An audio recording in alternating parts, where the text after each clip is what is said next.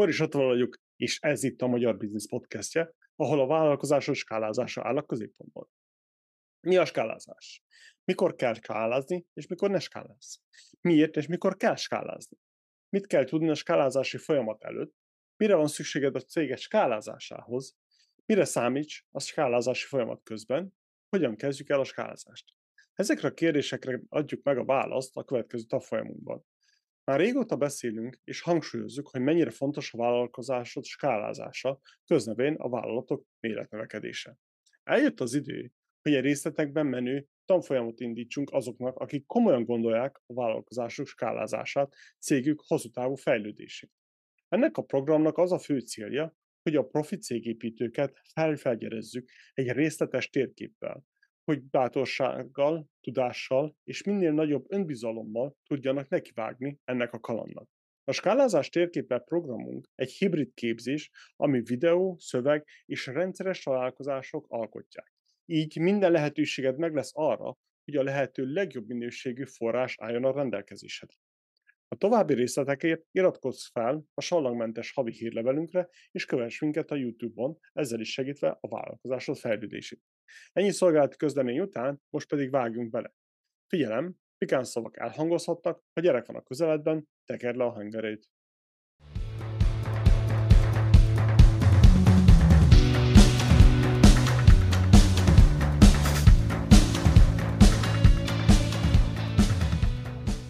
Jó reggelt, magyar vállalkozók, Foris Attila vagyok, és ez itt a Magyar Business Podcast.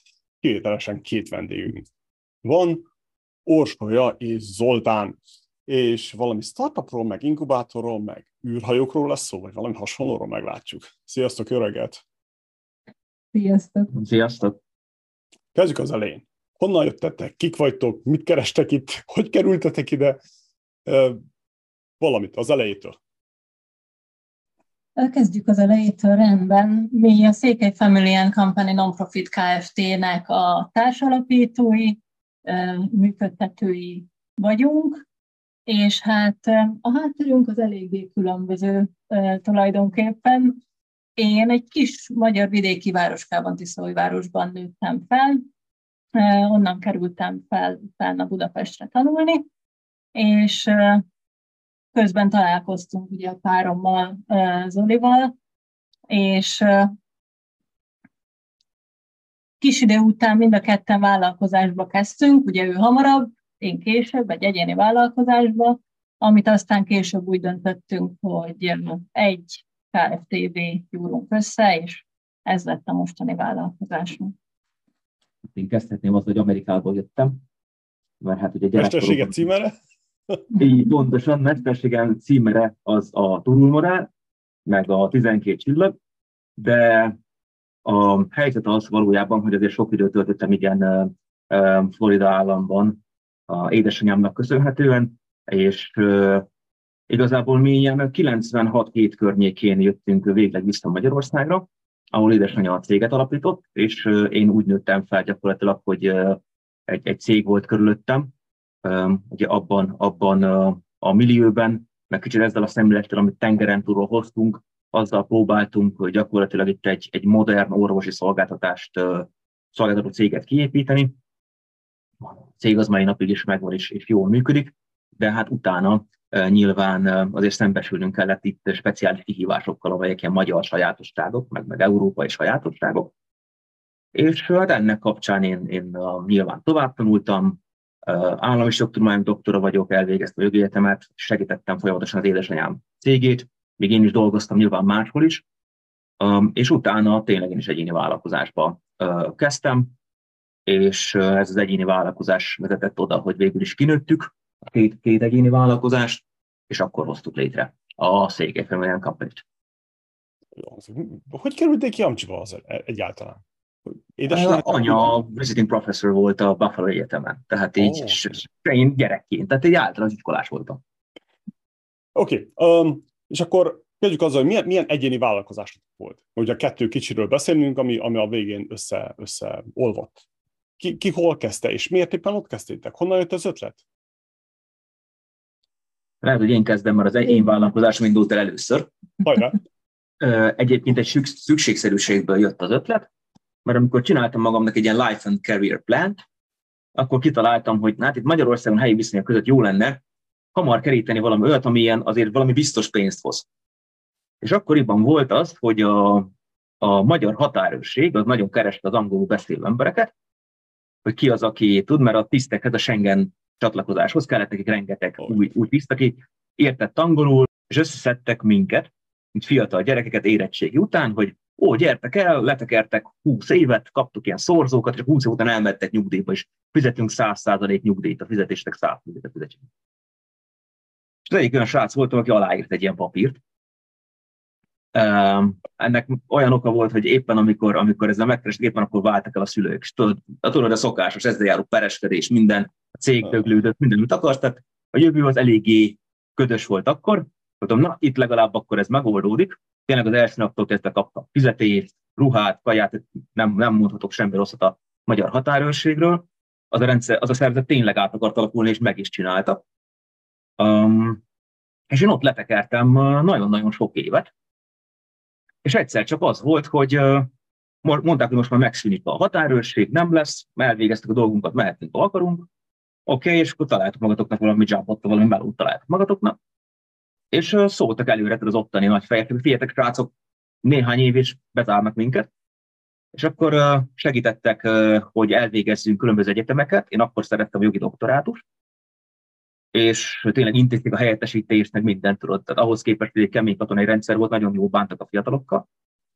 És uh, utána pedig fogtuk magunkat, és uh, megindítottuk ezt a vállalkozást, jogtanár néven, az a jogtanár.hu volt még annak idején, és először én jogi oktatással foglalkoztam, tanítottam egyetemen, akkor uh, végeztem ilyen jogelemzéseket, szakszervezeteknek dolgoztam, jogi tanácsokat adtam, és akkor innen elindultunk szépen lassan a különböző ilyen jogi tanácsok, tanácsokból az inga általatvédelmi projektek, a kiskorúak jogellenes külföldre vitelének a megakadályozása, akkor a menekültek észszerű bánásmódjának az előmozdítása, az embercsempészek től való úgymond eltérítése, hogy figyelj, tehát ezt meg lehet szerezni jog, jogszerű úton is, hogy itt vagy érted, nem a, És akkor szépen lassan kinőtt egy olyan cég, ami projektről projektre ment előre, és utána egyszer csak bementem a, az egyetemen egy, egy ahol, ahol kutattam, bementem a következő kutatási tervemmel az ottani főnökhöz,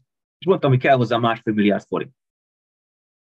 És mondta Csávó, hogy hát egyébként az egész egyetemnek nincs, tehát így Na és akkor, és akkor mondta, hogy de tudok egy megoldást, és behívt egyik nagyon-nagyon régi mentoromat, a Zsigovics Laci bácsit, aki most már nyugdíjas, és mondta, hogy Laci bácsi, vidd el magaddal az MTA-ra Zoli.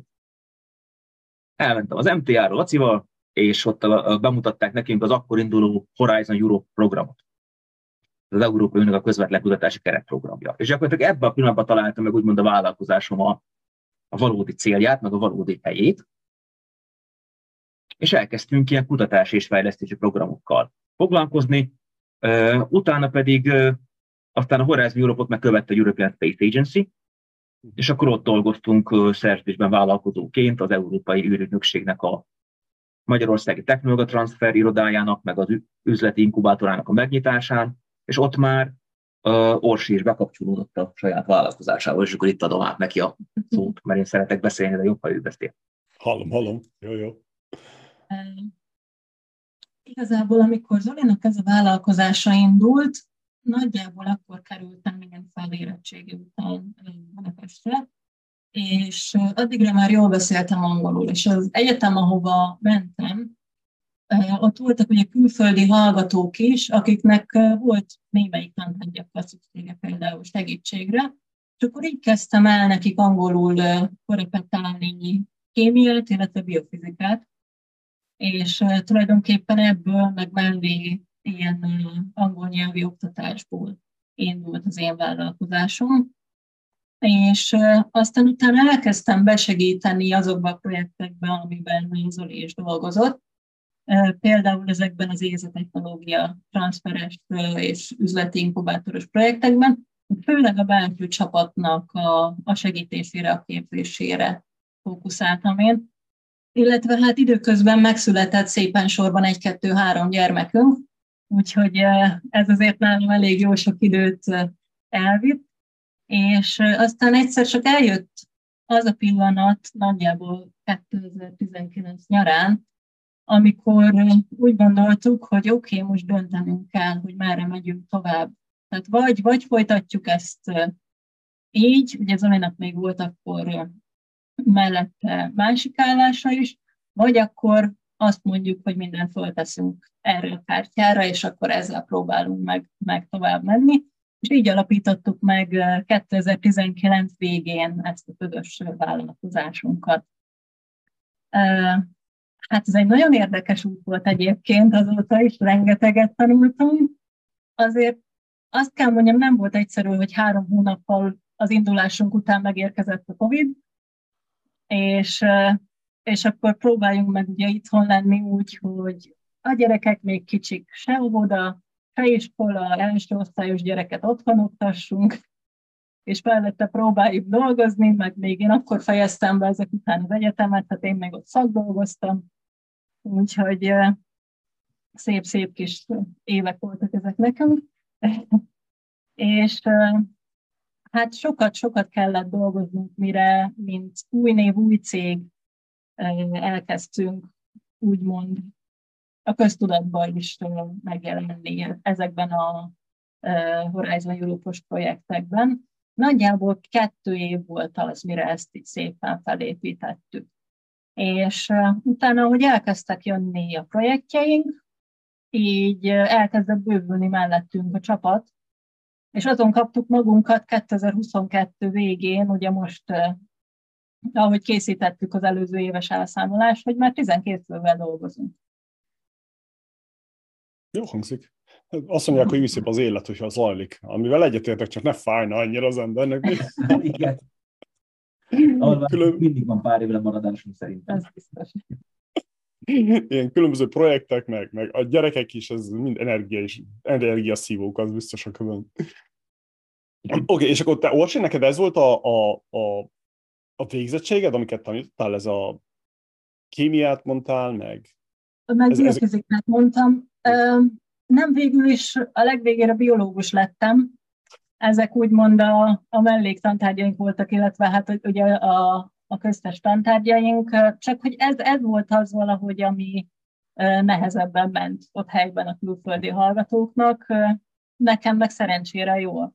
Tehát a, a már, már középiskolás koromban jártam UKTV-zni is például, tehát ott, ott bejutottam kémiából is az országosba, biológiából első tized helyezésem is volt, úgyhogy és akkor utána ennek a, a következménye volt az úgymond, hogy egyetem első évén nem kellett annyira tepernem, mint a többieknek, így egy kicsit az is belefért. Igen, meg az angol úgy jött, hogy originally az első diplomája az uh, Teacher of English and Foreign Languages. Oh, oké. Okay. Tehát igazából ő angol tanár volt az eredeti első végzettsége. Aha, és utána jött a többi. Ah, biologist. Értem, értem, értem. De Orsi is már én húszolásom már az Atlantiken végzett, tehát ő is Amerikában végzett már. Ó, ezt, ezt hogy ugoroztuk át? mert, mert a Covid alatt volt ilyen full, full online ja, igen, igen, igen. szakot hirdettek, és akkor figyeljetek már, nem lehet hozzatok be? Elég sok amerikai, meg kanadai kapcsolatunk van, meg néhány projektünk is a űripar révén, és akkor így voltak kontaktuk, és akkor így, így találkoztunk a, az ai és mondták, hogy de, de van.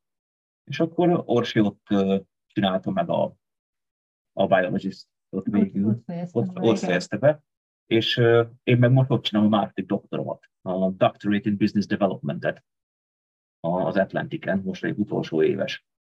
De papírhegyeket írok, ugye. Oké, okay, oké. Okay. Csak tudjátok is használni. Na, sok tudást ez a lényeg, ugyebár. Hú, oké. Okay tiszta érdekes, hogy, hogy ennyi ilyen szín, szín, különböző, ennyire színes a háttér, nem érzem magam annyira különlegesnek már. Egyre kisebbnek érzem magam, de nem baj, így kell. Oké, okay. uh, és akkor honnan jött ez, a, ez az ötlet, hogy, hogy non-profit legyetek? És ugyebár űrkutatás felé kacsingattok jobban, hogyha jól értettem. Ez, ez, ez különböző dolog, így hirtelen. A non-profit ötletünk az onnan jött, hogy három év után megvizsgáltuk a működésünket, és tulajdonképpen rájöttünk két dologra. Az egyik, hogy kismértékben ugyan foglalkozunk befektető szerzéssel is, de a projektjeinknek a, a befektetéseit azt végül is nem a saját cégünkbe húzzuk be, hanem a kiszervezett projektcégekbe. A saját működésünk az viszont sokkal inkább hasonlít egy, egy ilyen támogató, kutatás, fejlesztő non-profit cégére, mint, mint egy klasszikus for-profit kis vállalkozásére. És úgy döntöttünk, hogy akkor ezt, ezt formailag is szeretnénk mi megjeleníteni. Akkor jól értem, akkor inkább ilyen startup stúdió vagytok? Hát ilyen, igen, ilyen, ilyen kicsit, kicsit olyan vagyunk, mint ma, mint egy Technical Transfer Office per Science Park, csak, csak alapvetően nem ez a proper, property alapú, nem ez a, nem ez a infrastructure alapú, hanem inkább uh, fajta, ez a soft skills-tel segíti a, a különböző startupokat. Uh, és igen, ez egy, ez egy kifejezetten dividend a growth döntés volt, tehát hogy növekedési irányba megyünk tovább, vagy, vagy kivesszük a profitot a cégből, ez nagyban befolyásolta azt, hogy, hogy non-profit legyünk, vagy nem. Viszont amit kiemelnék, hogy a cégünknek a legelső mission statementje és a vision, company vision is már az volt, hogy ennek a cégnek az a küldetése, hogy egy biztonságos jövőt teremtsen a, a saját és mások gyermekei. Tehát mi alapvetően social impact company jöttünk létre. Okay. És gyakorlatilag a, a non-profit az csak egy jobb igazodás volt a cég missionjéhez és a három év tapasztalataihoz. Tehát ez nem egy, nem egy ne, ne úgy érezd, hogy egy nagy váltás volt, hogy egy nagy fordulat volt. Oké, okay, a... de ahhoz nem kell non-profit legyél ahhoz, hogy az a profitot azt nevet ki. Most itt kicsit akadékoskodni fogok, ez, ez egy nagyon érdekes ilyen uh, ilyen elvi kérdés számomra, hogy most az ember miért akar non-profitot, mikor lehet egy for-profit, ami nem veszi ki a profitot, és végül is gyakorlatilag non-profit, csak legálisan nem az. Remélem, hát a titok az OGS-ben van, Other Cost of Goods and Services-ben van. Igen. Hát más okay. árunk a non-profit vagy a különböző szolgáltatásokat. Kérdezd meg a Google-t, vagy kérdezd meg a Microsoft-ot. Uh, onnantól kezdve, hogy non-profit vagy, elhalmoznak jobbnál jobb ajánlatokkal. Igen, de akkor mondom azt, hogy kérdezz meg az Amazon. Mert az Amazon viszont nem legálisan for profit, de gyakorlatban non-profit, hiszen sose veszik ki a pénzt belőle, mindig visszaforgatják. Szóval ezért van ez a kérdés mindig bennem, hogy... hogy Én megígérem neked, akkor leszünk, hogy az Amazon visszamegyek for profitba. Oké. Okay. jó hangzik. Jó. De akkor vissza kell gyertek is beszélni még így. Oké, okay, oké, okay, sure. Megvan, meg beszélve. Oké, okay. okay, akkor kezdjük azzal, hogy, hogy errefele kacsingatok, űripar, ha jól értettem, de mi mással foglalkoztok még? Szóval, mert az elég kicsi, még, még Európa is ahhoz, hogy űriparral foglalkozzon, hiszen maga a talentum nincsen annyira meg, meg hát maga a befektetői réteg is. Legalábbis nekem úgy tűnik, hogy, hogy elég gyengén szerepel mondjuk egy Kína, India, Amerikához képest, meg Kanadához képest is, de lehet, hogy tévedek, nem vagyok benne jártas. Miért ez, és, és mi más? Azt egyébként aláírom, hogy az európai űripari közösség a sokkal zártabb, sokkal inkább egymás közt működnek, és azért nehéz oda bekerülni, vagy akár onnan híreket is hallani, tehát másként működik. Mi egyébben foglalkozunk, még ugye három fő területünk van, az egyik az űripar, a másik a, a biztonság, a harmadik pedig a fenntarthatóság. Ugye ez viszonylag egyszerűen következik a kettőnknek a hátteréből, ugye a biztonsági irányt hozta Zoli, én pedig ezt a fenntarthatóságot, ugye, mint biológus, nekem inkább ez volt a szívügyem, hogy én úgy gondolom, hogy ennek az irányában kell lépéseket tennünk, még pedig gyorsan. Ez a biztonság, ez mit jelent? Ez ilyen IT biztonság, vagy, vagy fizikai, vagy jogi, vagy mire fókuszáltok? Nem, ez általában véve a security-ről beszélünk, általában véve a biztonságról, az én speciális területem egyébként általában a Risk and Resilience Management, legtöbbször ilyen Facility Management FM, FM környezetben. Például, ami tudományos cikkeim, műveim fönt vannak, illetve Orsival közösen írt egyik művünk például az, hogy hogyan lehet, milyen indikátorokkal lehet mérni egy kritikus infrastruktúrának mondjuk a biztonságát és az ellenálló képességét. És ez az irány, a másik, másik nagy szakirányom az a Application of Robots for Enhanced Security. Security alatt most viszont leginkább a különböző katasztrófáknak, legyen az ember által okozott vagy természeti katasztrófáknak a túlélését, annak az elősegítését, előrejelzését értjük. Tehát októbertől például egy olyan projektünk fog futni, ahol egy olyan virtual reality serious game-et csinálunk, ami segít majd az embereknek megtanulni, mint egy ilyen élethű szimulációban túlélni egy katasztrófát. Amitől tudsz játszani egy, egy questen mondjuk, vagy egy, vagy egy index, a Valve Indexen, vagy egy hasonló headseten.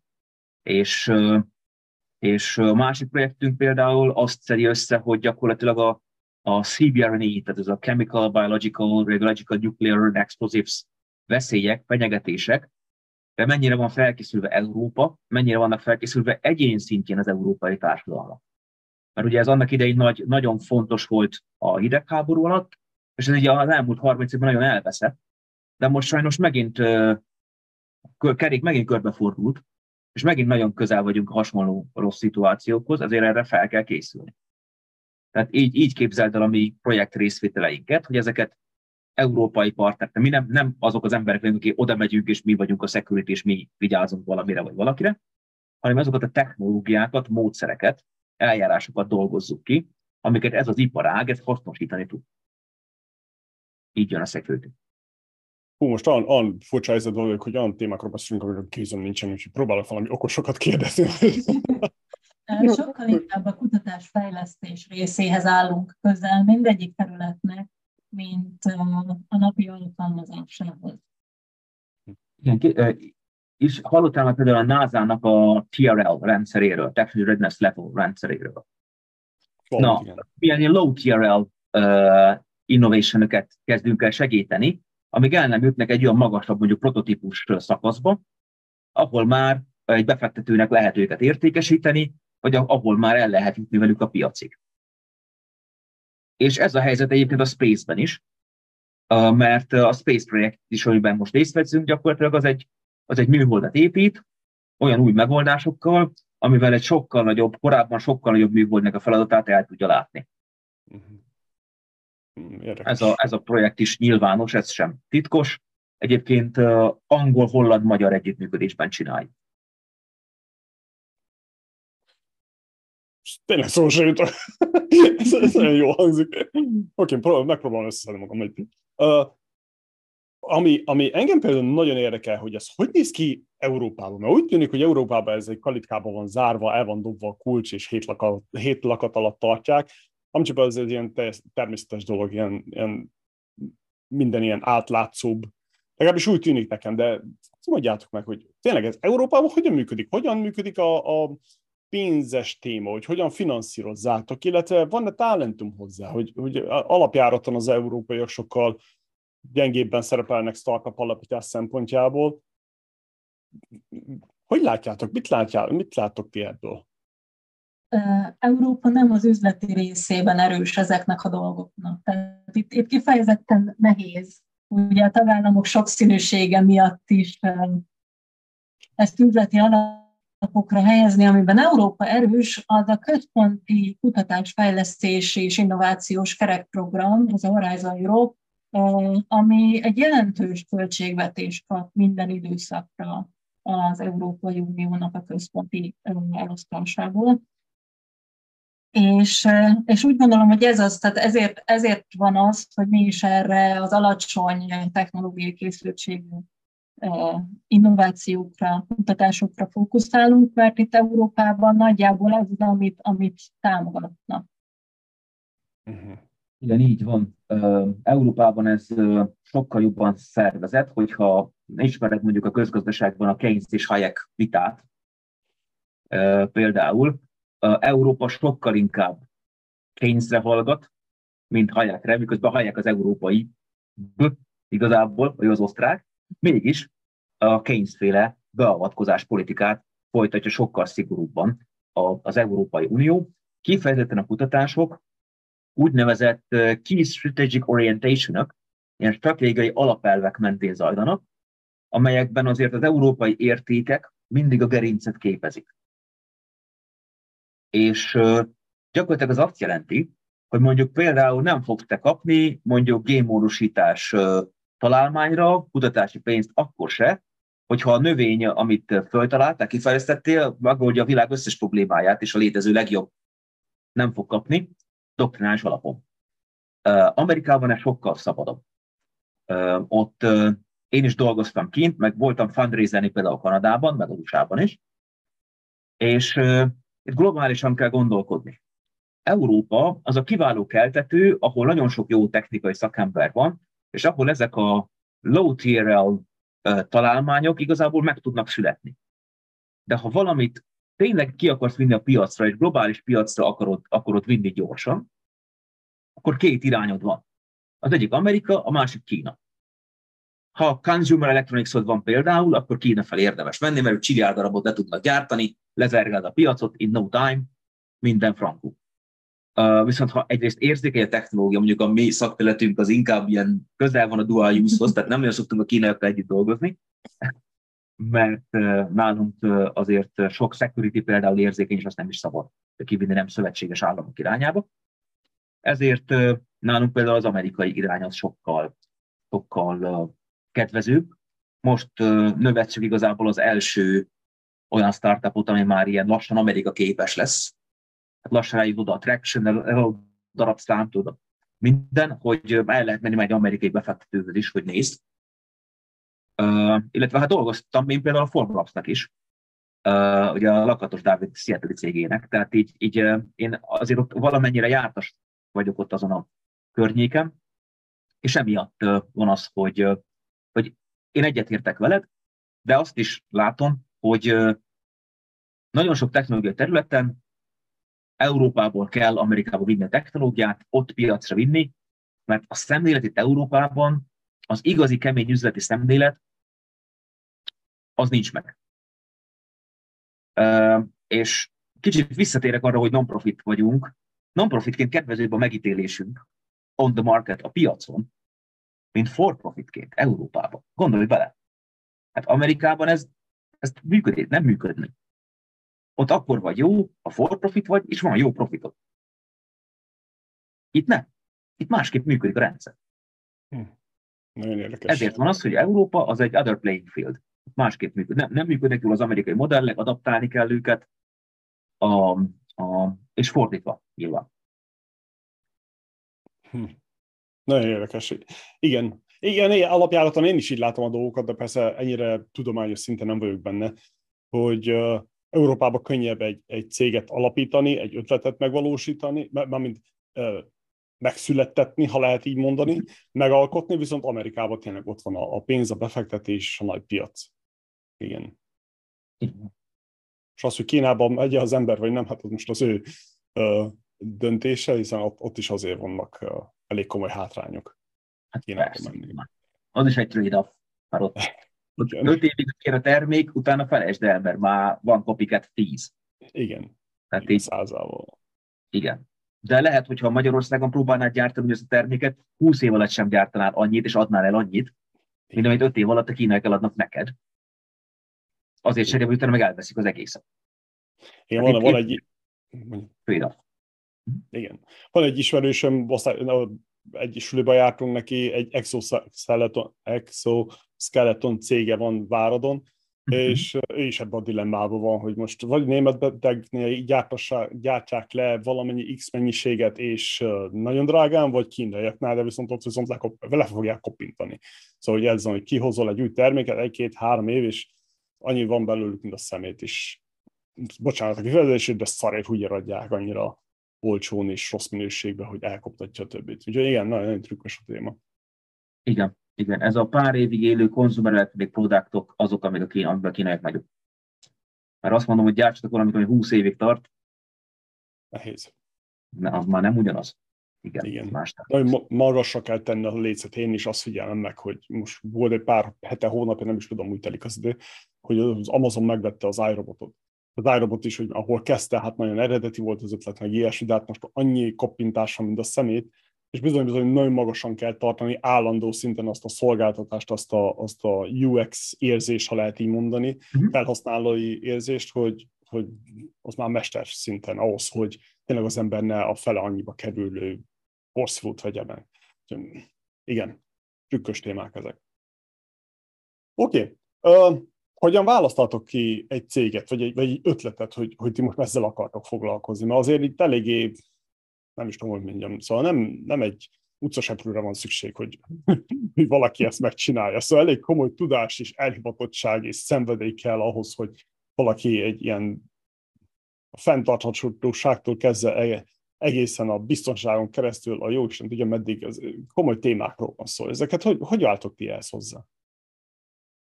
Teljesen igazad van, ezek tényleg komoly témák.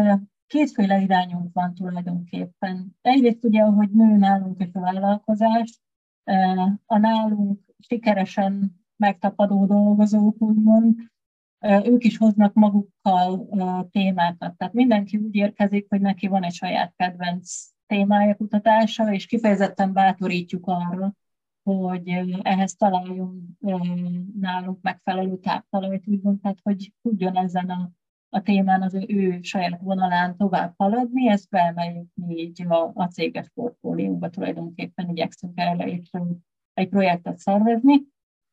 Másrészt pedig sokszor, akik jönnek hozzánk ügyfelek, ugye ők is hozzák ezeket a, a témákat, akár szervezetként, nem mondom, hogy cégként, mert, mert sokszor civil szervezetek, egyetemek, kutatóintézetek, a partnereink, akikkel együtt dolgozunk, de természetesen piacon lévő cégekkel is vannak kapcsolataink. Ők hozzák ugye a saját témáikat, Ilyenkor közös projekteket szoktunk szervezni, itt hozzátesszük azokat a tényleg a amiket mi tudunk ahhoz nyújtani, hogy ez a projekt minél sikeresebb legyen. Illetve, hogyha esetleg egyénileg érkezik hozzánk valaki, hogy van egy ilyen ötletem, esetleg egy ilyen prototípusom, nem tudom, hogy merre menjek vele tovább, akkor őt is tudjak abban segíteni, akár, hogy bizonyos ideig beemeljük a, a mi cégünkbe, és mint saját belső projekt ezt futtatjuk úgy, hogy közben ennek a projektnek ő úgymond a központi embere, tehát ezt, ezt semmiképpen nem szeretnénk tőle venni. Itt addig fut a projekt, ameddig ő azt dajkálja, és amikor megérett rá, akkor kiszervezzük egy külön projektcégbe. Érdekes. Most olyan nehéz e, bármit kérdezek, hiszen annyira egyedi dolgokról beszélünk itt, hogy világvége. Uh, Oké, okay. a kérdés az, hogy, hogy mi alapján választhatjuk ki az ötletet. Hiszen van az, hogy ember, és van az ötlet. Kettőt, két, kettőt kell választani, de mégse. Szóval ez ilyen nagyon érdekes egyensúlyba kell, kell legyen a kettő. Ehhez hol álltok hozzá? Mi, mi az a jó ötlet, és mi a rossz ötlet a szem, szemszögetekből nézve? Igen, egyébként Hát az ötlettel van egyszerűbb dolgunk, azt lehet mondani tulajdonképpen. Ugye utána tudunk mi is kutatni, meg vannak ehhez a jó kis módszertanok, amivel viszonylag gyorsan lehet értékelni, hogy akkor van ennek realitása, vagy nincs, tudunk-e mi hozzátenni, vagy esetleg át kell irányítanunk valaki máshoz, aki neki jobban tud segíteni. Ilyen is előfordul bőven. Azért az emberek nehezebb dolgunk van. Tehát ott egyrészt egy embert ugye, mint projektgazdát megismerni, megítélni annyira, hogy azt tudja mondani, hogy igen, látom, hogy te mellett ki fogsz tartani, és végig tudod csinálni. Egyébként nagyon gyorsan, hogyha azt mondjuk, hogy oké, okay, kezdjük el a közös munkát, akkor ott pár hónapon belül azért ez kiderül. Tehát előszűrjük, előszűrjük mindenképpen, de ha elkezdjük, akkor ott azért még van bőven lemorzsolódás. Igen, ez, ez így van. A, nagyon jól mondtad, hogy ember is ötlet, és az ember az első helyen, tehát az ember szokott lenni a komolyabb szűrő. A, de a, ha azt nézzük, akkor nekünk van egy, egy saját rendszerünk, És ugye ezt, ennek a három elemnek, ennek a három ilyen alkotó elemnek, őselemnek a meglétét keressük, vizsgáljuk gyakorlatilag, amikor értékelünk egy ilyen megkeresést, egy ilyen lehetőséget. És nyilván ezt kiegészítjük, ugye az Európai Unióban bevett, illetve a globálisan bevett módszerekkel, általában véve van ugye a Business Readiness Level, Innovation Readiness Level, vannak ezek a különböző Readiness Level szintek, illetve a KTH-nek, a, a svéd tudományos akadémiának egy nagyon jó rendszere, a KTH Innovation Readiness Level-nek hívják, az egy nagyon összetett indikátorrendszer. Tehát mi ezeket a, a tudományos életből, meg az ottani nagy ilyen hibrid, tudom, ezek hybrid organizations, akik tech transfer meg inkubátor, egyetemi tudás hasznosító, velük partnerségben az általuk használt ilyen rendszereket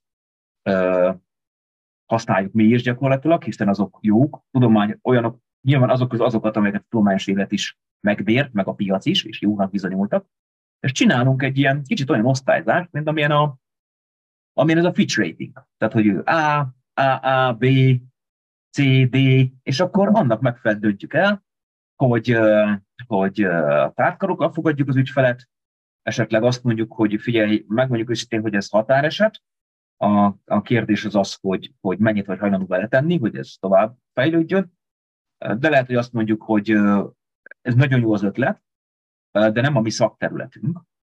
Ezért ajánlunk egy másik pályázatírót. Például nálunk a hagyomány az, hogy magyar pályázatokkal nem foglalkozunk. Tehát olyat, amit a magyar kormány, vagy a kormányzat bírál el, olyanban nem segítünk senkinek. Olyat, olyat, olyat nem, nem csinálunk. Ugye, nagyon kevés kivétel, amikor ez közvetlenül uniós forráshoz kapcsolódik, hogy kötelező, tudod bele együtt, a kettőt együtt vehetett csak igénybe, de úgy saját például. Például ez egy, ez egy, ez egy nagyon egyszerű példa. De, de ugyanez a helyzet mondjuk a, mit mondjak, autóipar. Tehát jött hozzánk ember, aki kiváló autó alkatrészt talált föl tényleg. De meg kellett neki mondjuk, hogy figyelj, tök jó, de mi nem vagyunk beszállítók, nem vagyunk, de itt van ez a cég, ők foglalkoznak azzal, hogy tíregyes supplierek, hozzájuk menjél, velük dolgozzál. Ne velünk, hanem menjél mondjuk a győri inkubátorba, ott van az Audi. Hát én na- nagyon sokszor ahhoz is üzleti érték kell, hogy félreállj az útból. Ha néha félre kell állni az útból. Nem lehet minden klientre ráugrani, ez, ez nem egy fodrász üzem, érted, hogy mindenkinek van haja. Nem, nincs. Nekem van, de nem biztos, hogy mindenkinek van. ez, ez van. Tehát így válogatni kell, meg tudni kell elengedni. Ez a másik nagyon fontos lesz szerintem, amit, amit meg kellett tanulni, főleg nekem meg kellett tanulni. Igen, nekem stratégiai szempontból van egy ilyen alapszabályom, hogy húz meg a vonalat. Azt, hogy meddig akarsz elmenni, és meddig nem. Hiszen, hogyha túl terjeszkedsz, akkor nagyon vékony, gyenge lesz a rendszer, stb. stb. anyagilag, energia, stb. Meg kell húzni. Mi az, ahol, ahol azt mondod, hogy oké, okay, ez belefér, azon kívül nem fér bele, de viszont ugyanakkor legyél segítőkész. Szóval nem, ne legyünk sutyó parasztok. Ez, mi ez egész. Oké, okay. akarsz beszélni erről a három pilléről?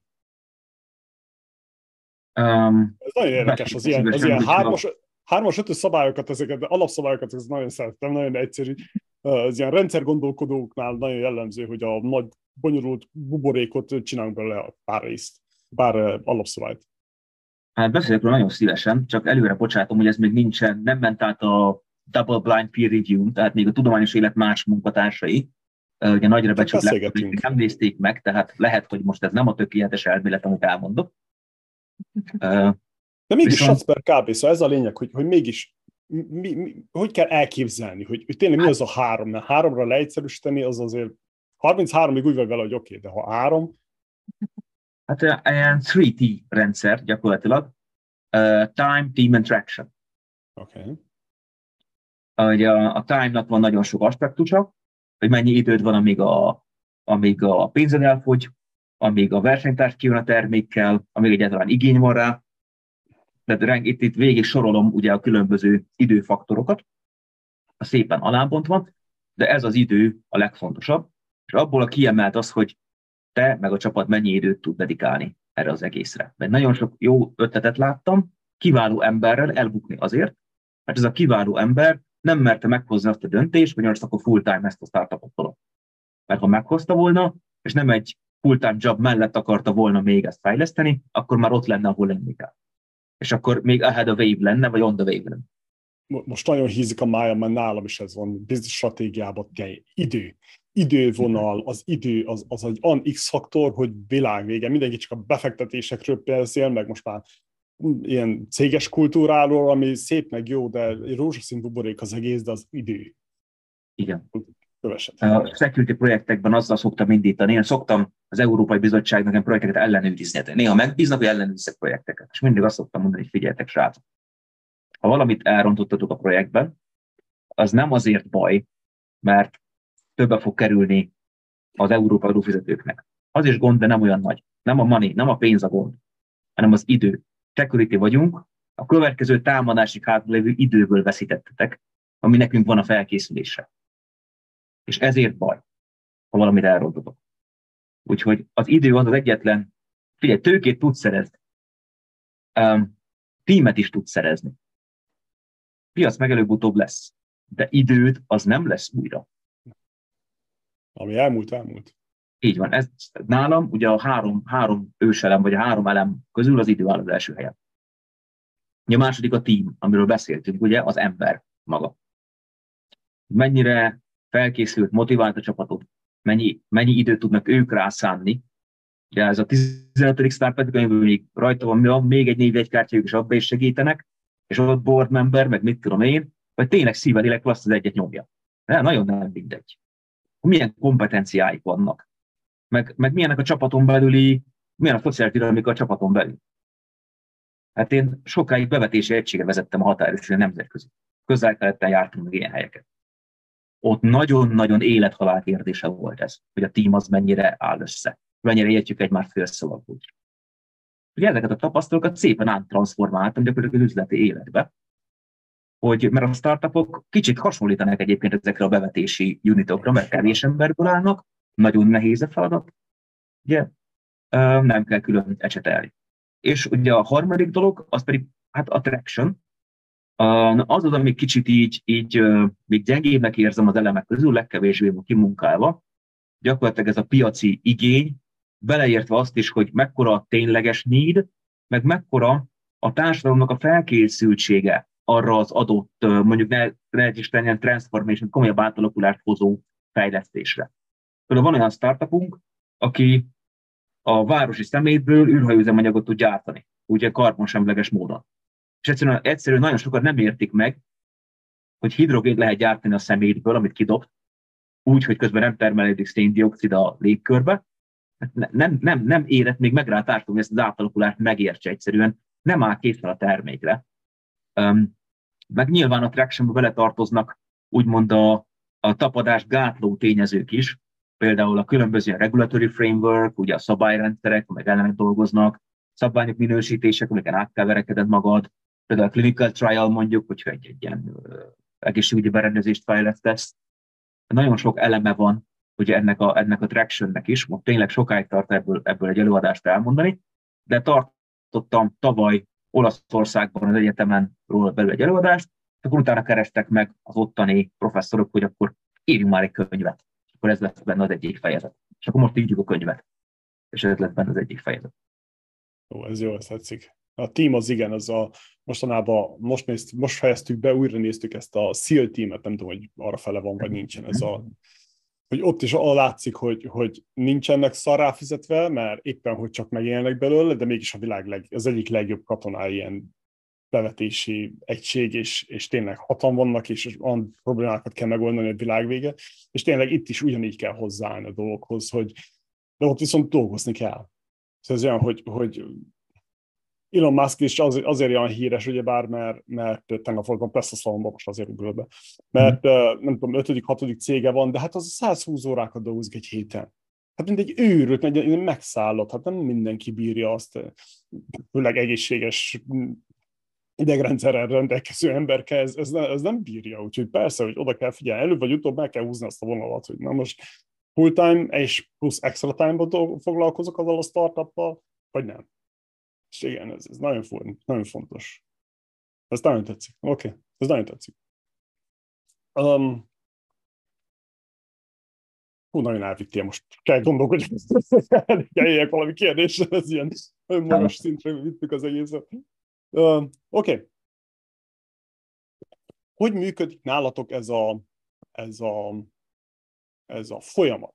Jön valaki, bekopog az ajtón. Van egy ötletem, ez is ez vagyok, hajlandó vagyok 200 órát dolgozni egy héten. Mit adtok? Mit kap? Mi a folyamat? Hogyan néz ez ki? Hogy kell erre felkészülni? Hát igazából semmi általánosat nem tudok mondani, tehát ez nem egy, ez nem egy olyan üzletmenet, ahol tudsz egy ilyen állandó pipeline-t rajzolni, meg ezekben a skatujákban nem fog mindenki beleférni, mert ez a folyamat rögtön ott szerte ágazik, amikor ugye megcsináljuk ezt a, ezt az elemzést gyakorlatilag, az ötletről, meg ugye az emberrel is, is elbeszélgetünk. Igen, tehát ilyenkor inkább visszakérdezünk, hogy mire van szükséged.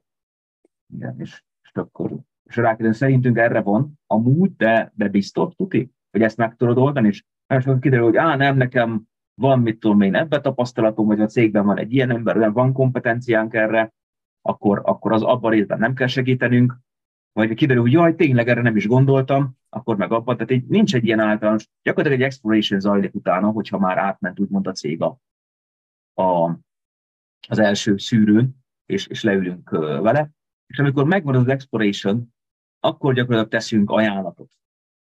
Figyelj, ezt tudjuk neked megcsinálni ennyiért. Ezekkel a feltételekkel. Hogy ez most uh, equity-be fizeti ki, vagy, vagy upfront fizeti ki, vagy success fee-be fizeti ki, ez meg már nagyon-nagyon azon múlik, hogy milyen stádiumban van a cég maga, a találmány maga, mire van szükség. Erre meg már nem lehet általános szabályt felállítani, mert van olyan cég, aki, aki kifejezetten azt szereti, hogyha úgy, szám, úgy dolgozunk neki, mint egy konzultant, tehát ilyen óradíjat, és akkor számlázzuk. Van amelyik cég, amelyik azt szereti, hogy, hogy kész anyagonként teljesített mondjuk pályázatonként, vagy, vagy workshoponként, vagy ilyen eventenként számláz, adunk nekik, tehát ők így fizetnek, ugye unit, unit alapon, és van olyan cég, aki azt mondja, hogy hogy én meg adok százalékot tulajdonrészt, hogy adok, adok ugye a, a pályázaton nyert pénzekből befektetésből adok valamennyi százalékot. És ez, ez meg nyilván ez sem állandó, mert ez, ez meg azt szerint változik, hogy mekkora összeg. Egy, egy, egy ilyen B, Series B-ből nem fog elkérni, mit tudom én, 5-6 százalékot, mert, mert butaság.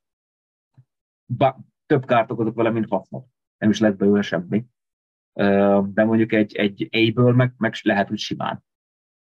Mert ott azért meg kell annyit utána járni, hogy az az 4-5 százaléka fogja visszahozni nekem az időmet. Hát az a lényeg szerintem, hogy ugye megint az időre megyünk vissza. Hát ezt az időt a, a családtól, meg a gyerekektől veszed el, amit csinálsz az ügyfélnek, amit a dolgozó ügyfélnek, na az legyen megfizetve. A, és és gyakorlatilag ez a, ez a ez a fő filozófia, és a mi a formában, az meg tényleg mindig egy adott megáll. Egy, nyilván egy adott pillanatban kötünk egy szerződést. Ez gondolom egyértelmű. Onnantól kezdve beszélünk tényleges ügyfelünkről, és annyi, hogy nálunk azért ezeknek a szerződéseknek vannak időhatárai. Általában 2 plusz 2 év, míg foglalkozunk valakivel. Tehát így az első kettő évben kiderül, ahogy most is mondtam, ugye, hogy az ember tényleg akarja-e, meg tudja meg a market ott tart-e.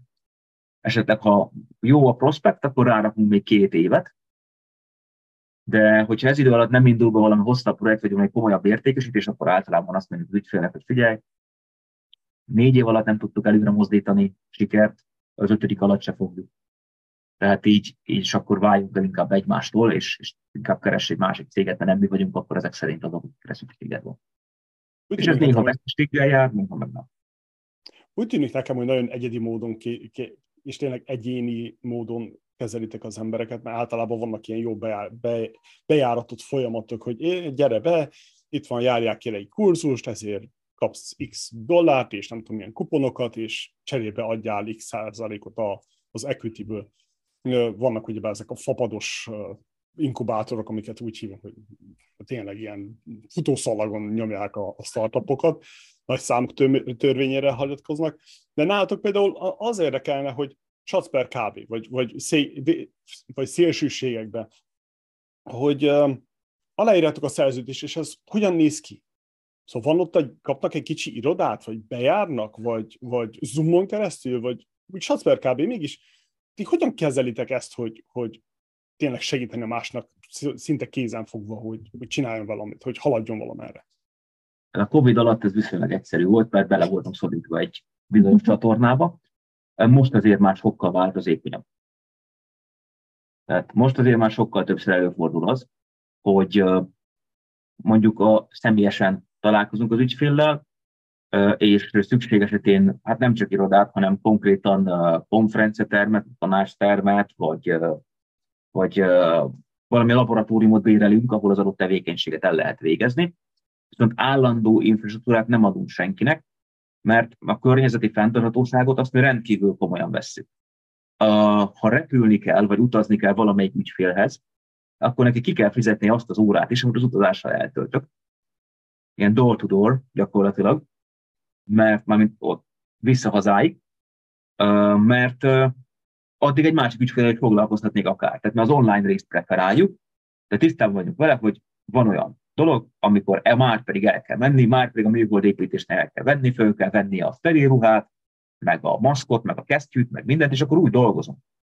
Tehát így, így vagy, vagy nem is tudom, uh, hol voltunk még, ahol ilyen spik. A, a fenntarthatóságnál ugye az, az agrivoltékos, meg a gazdarész. Mert uh, Orsi aranykalászos gazda. Tehát ő ilyen expert farmer. És neki van jogsi a traktorra, az nagyon menő. Mindenkit megnyugtatok, nem szoktam használni. Mindig irigylem tőle, kombány meg traktorvezethet. Amikor meg elmentünk fát ültetni, pontosabban ők mentek el, mert én beteg voltam és itthon voltam gyerekekkel, de elmentek, és ott megvan a videó a Youtube-on, hogy ott már pedig Orsi bontja a trágyát, zsákot, szórja a trágyát, árta a lapáttal a gödröt, akkor meg az.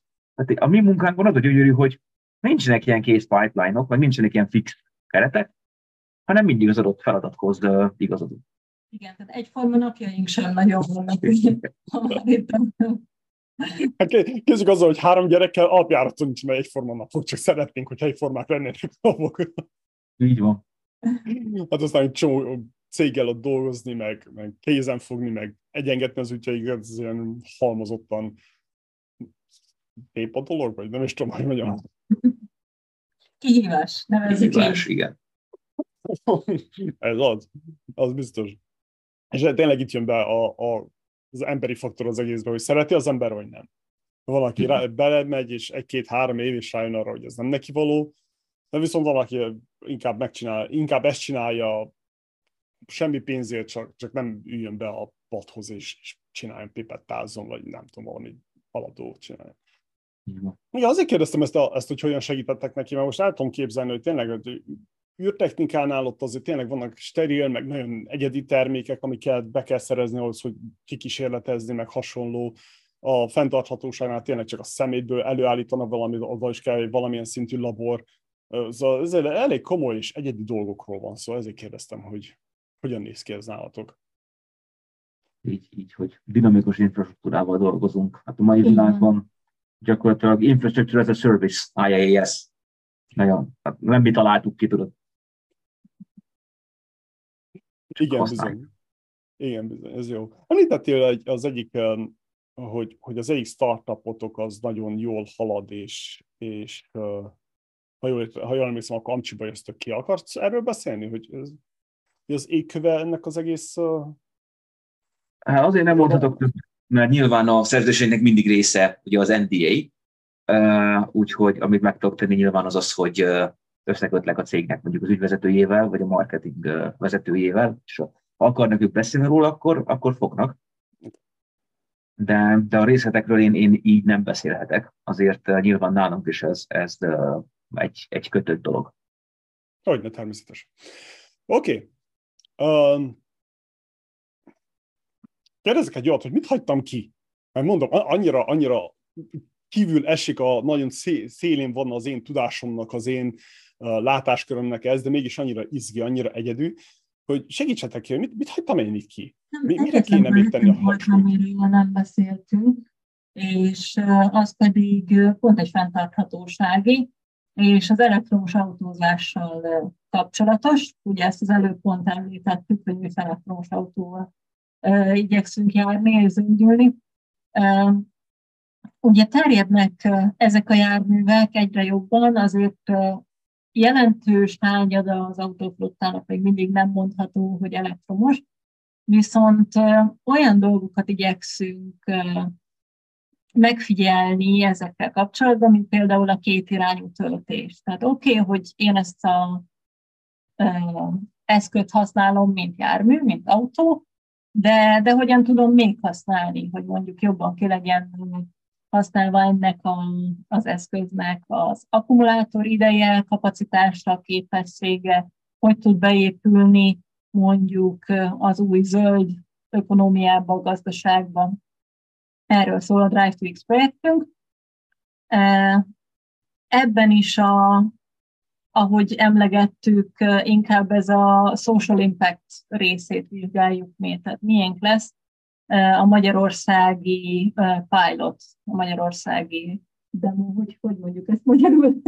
Kísérlet. Kísérlet, köszönöm. Így van, így van. Azt fogjuk nézni, hogy van napelem a házadon, és van egy ilyen autód, ami bidirectional chargingra képes, akkor ez a vehicle to home, ez, ez hogy működik nagy, nagy, nagy mértékben, amikor már ilyen sok autóról beszélünk egyszerre. Uh-huh.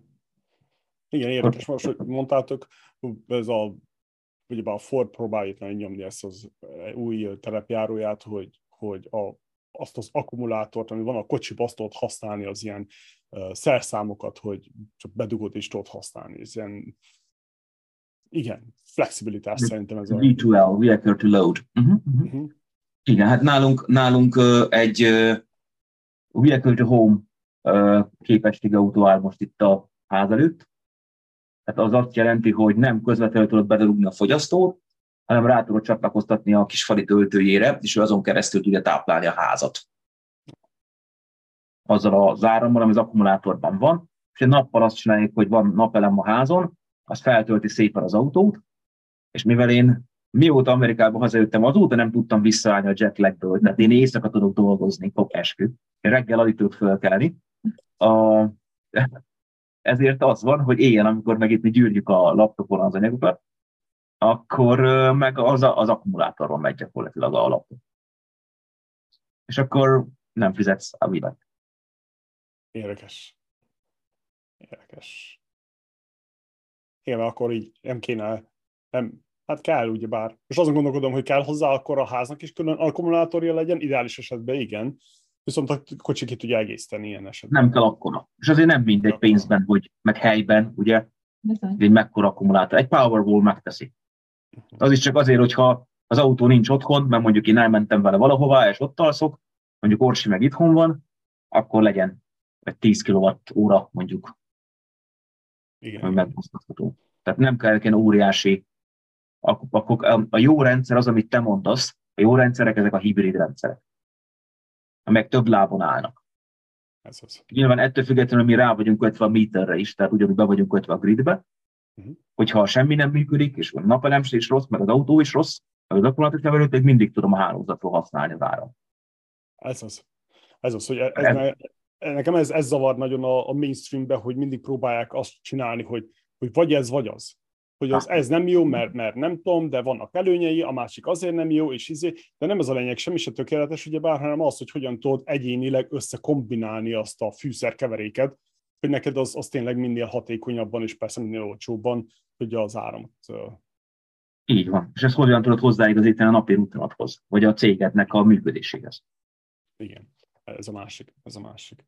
Hm, igen, érdekes. És fenntarthatóság szempontjából ez nagyon érdekes, hogy, hogy szemétből csinálni üzemanyagot, még mindig, még mindig itt, itt van a, a kis poloska az agyamban, hogy fú, hát ez, ez hatalmas nagy izé. Egyébként egy, egy nagyon érdekes téma. Szerintem ugyanazt tudjuk mondani, mint az előbb, hogy nagyon szívesen összekötünk titeket velük, és beszélgettek egyet. Megér egy egész órát. Szerintem, szerintem igen, hogy ajánlani tudjuk csak, csak őket.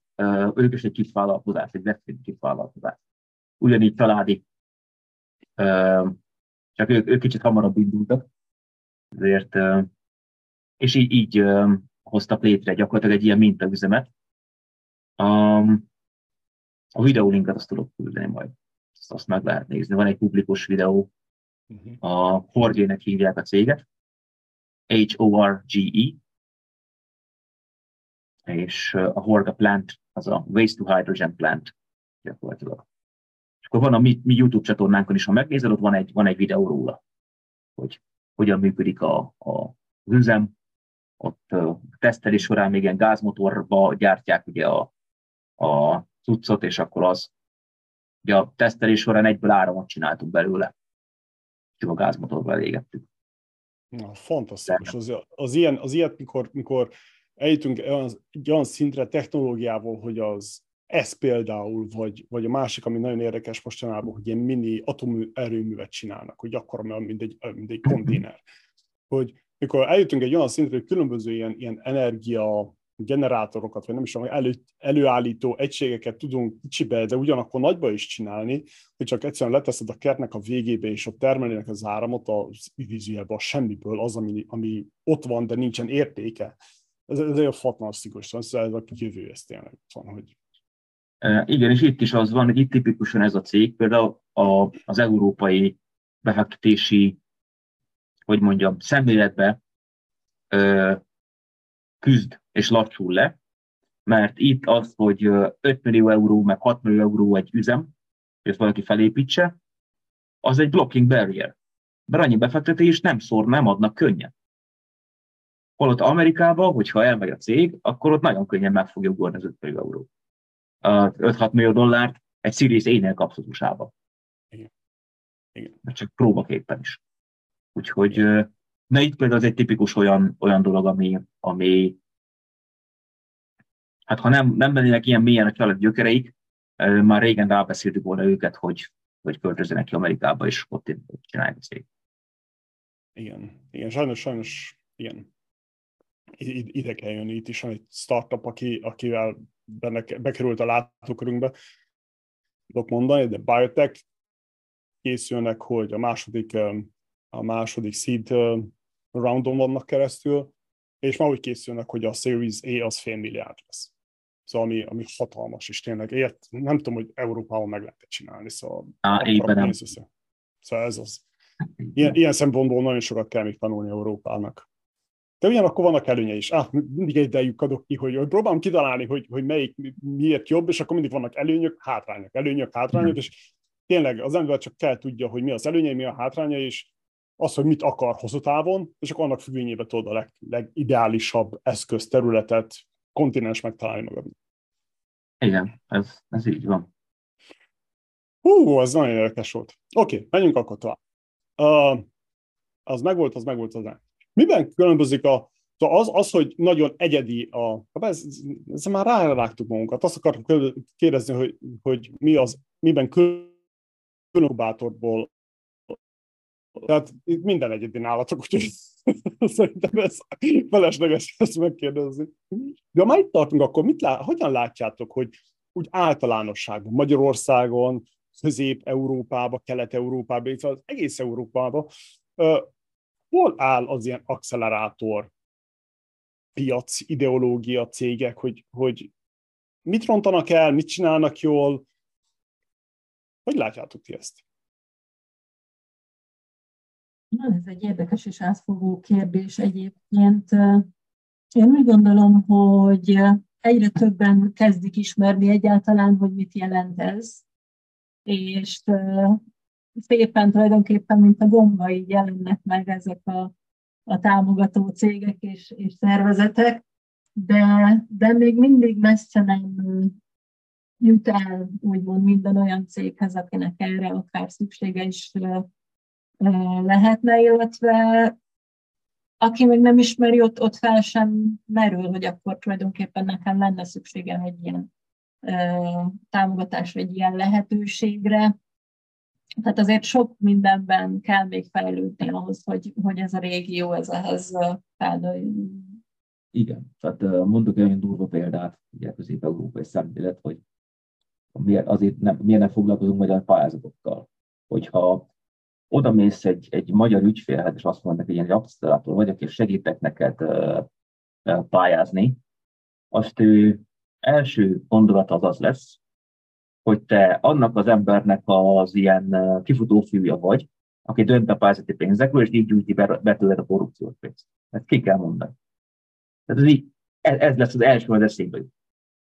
Hogy, és, és uh, itt a Közép-Európában, ha valaki oda és azt mondja, hogy egy accelerátor vagyok, meg én segítek neked felépíteni, az gyakorlatilag úgy gondolják, hogy ők akkor ott meg tudják venni a sikert tőled. Tehát kifizeti megfelelő mennyiségű pénzt, amit te kérsz, és akkor utána ödölni fog hozzá a ló, mert te különböző jogszerű vagy nem jogszerű, mindegy, valamilyen úton módon elintézett. És neki meg kb. csak hanyat kell feküdnie, úgy a példa, de és, és akkor te mindent csinálsz.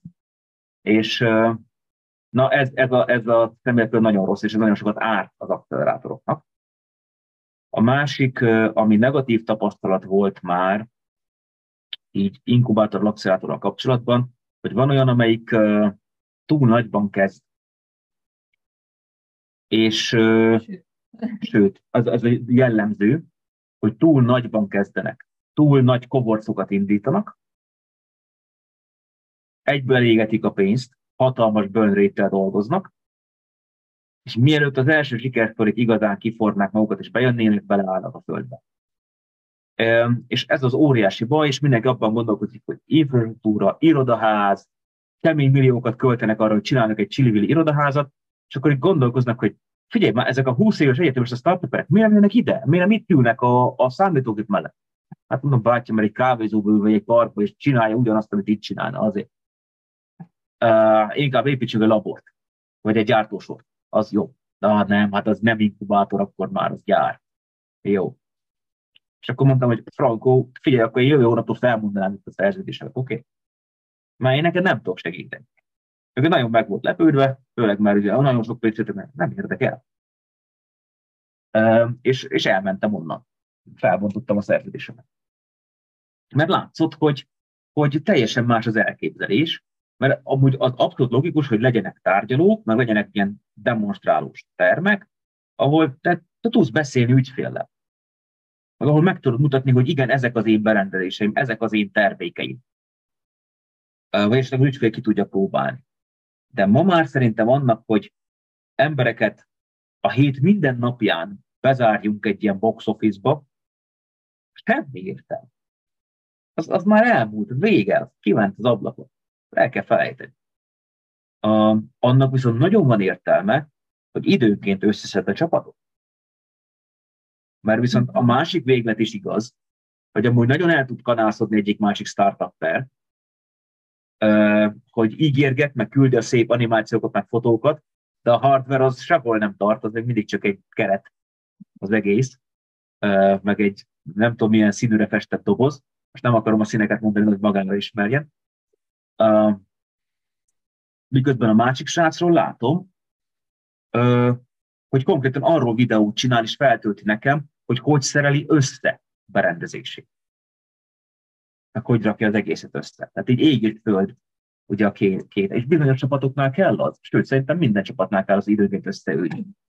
Lehet, hogy nem is dolgozunk, csak grillezünk egyet.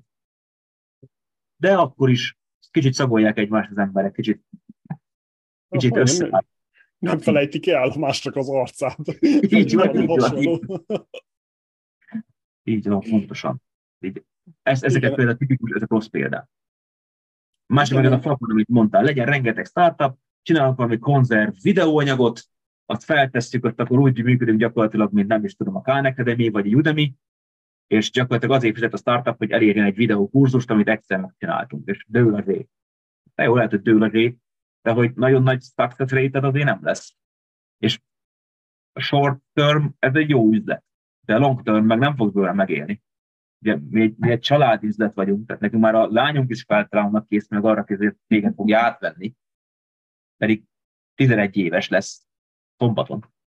Tehát így, így, köszi. Tehát így hosszú távon nem lehet így gondolni. Igen, ki kell egyensúlyozni, hogy már ezt is. Ez a trükkje az egész timeline, én is timeline stratégiának nevezem el. Ez az én saját találmányom, úgy néz ki, hogy ilyen tudósok vagyunk ma. És tényleg ez a trükk, hogy, hogy elfelejtik azt, hogy tíz év kell egy cégnek ahhoz, hogy, hogy valami legyen belőle. Ez az igazság. Szóval mindenki azt hiszi, hogy, hát a mainstreamben úgy tűnik, hogy, de amikor az Amazonnak a CEO-ja azt mondja, hogy, hogy há, minden overnight success comes with the three years uh, of planning and uh, building, akkor ez ilyen, hogy mit akarsz, pedig Amazon, szóval annyi lóvéjük van, mint a szemét, és mégis nekik is három év kell. Hát akkor egy soró kis ember kéne, akinek gőző nincs az egész, akkor persze neki meg tíz év kell. És akkor igen, accelerátorok is úgy kéne számolni, és akkor tíz évről visszavenőleg számolni, hogy oké, okay, mennyi kell nekem minden hónapban csak azért, hogy az egy kicsi irodát fenntartsam, hogy egy-két-három embernek a fizetése legyen, stb. stb. És akkor egyszerű matek az egész, de tényleg az, a, az a alap logika nincsen meg. És ugyanez van a team building is. Ugyebár az, hogy, hogy itt is hatalmas balhék vannak, mert az Apple is, az Amazon is, a Google is azt mondja, hogy most már be kell menni dolgozni. Szóval vége a Covid-nak, most már be kell menni az, a dolgozni. És akkor persze az emberek meg fel vannak háborodva, nem akarok én bemenni, hát hiszen Utahból tudok dolgozni a Google-nek, nem kell Silicon völgyébe élni ötször annyi pénzért. És de ugyanakkor kell az a csapatszellem, az a, az a összeülnünk és beszélnünk. Az egyik ilyen nagyon jó példa, ez a Volteum-tól jött, hogy Tóth Zsófia volt nálunk decemberben, és ők minden hónap elmennek egy hosszú hétvégére a csapattal, és, és beszélik, és nyomják, és whiteboard, és elmélkednek, és nem tudom micsoda. Másik, itt Bostonban van egy ilyen befektető cég, ott az, azok arról híresek, hogy azok is nem tudom hány havonta leülnek az, a, a konferenciaterembe, és akkor ott, ott ki nem jönnek három napig és akkor rendelik a kaját, és akkor söröznek, és, és pipáznak, és marihuánát szívnak, és izé minden fel van véve, meg kell az, a, az, a, az, az agyi stimuláció, hogy problémát megoldjál, új ötletekkel jöjjél elő, stb. stb. Utána meg kisebb csapat van, amely kielemezi azt a funny hosszú hétvégét. Ez pontosan így. Nálunk is szoktak lenni sprintek.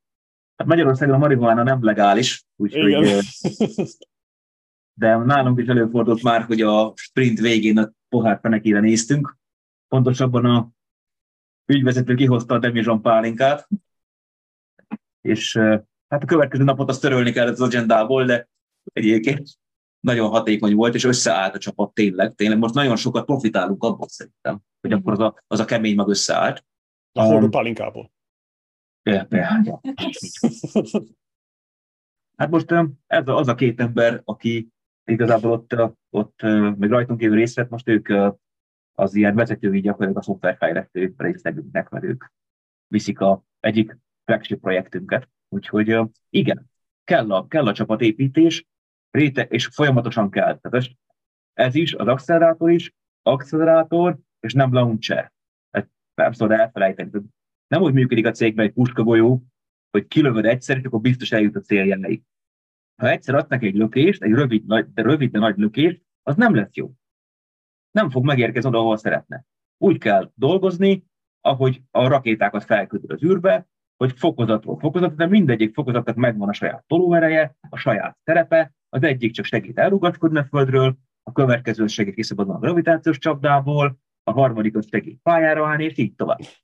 Nagyon tudományos volt, de teljesen jogos. Bocsia, asztrodinamika az egyik hobbi, hobbi, amit olvasgatni szoktam. Nem baj. Azt akartam, megragadt a fejembe, hogy, hogy mi a probléma a magyar pályázatokkal, ha akarok erről beszélni, természetesen. Hát figyelj, az Európai Unió, ha jogszabályt hozott róla, tehát az, hogy nem igazságosan osztják el. Ó, oh, ez a izé, oh, oké, okay, onnan indul az egész. Szóval ez nem a ti Ebben is titok, ez meg van állapítva egy nemzetközi tervező által. Oké, oké, oké. Oké, okay. akkor uh, az érdekelne engem, hogy milyen nehézségekkel néztetek szembe, mikor alapítottátok ezt a non-profitot és ezt az egész koncepciót, hogy arra gondolok, hogy ilyen cégalapítási folyamat, vagy jogszabályok, vagy nem tudom, adminisztráció, ti mivel néztetek ezzel szembe? Hogyan, mivel néztetek szembe, és hogyan oldottátok ezt meg? Ha van ilyen valami egyedi. Ha nálatok minden egyedi, úgyhogy nehéz így kérdezni. Tulajdonképpen igen. Ilyen szempontból egyébként egy nagyon jó helyzetben voltunk, ugye azzal, hogy Zoli jogász, egy csomó olyan dolgot ő már tudott, amit másnak úgymond elő kell ásni, meg kell érteni, ami nekik új. Én úgy gondolom, hogy ami még nagyon fontos, az egy nagyon jó könyvelő.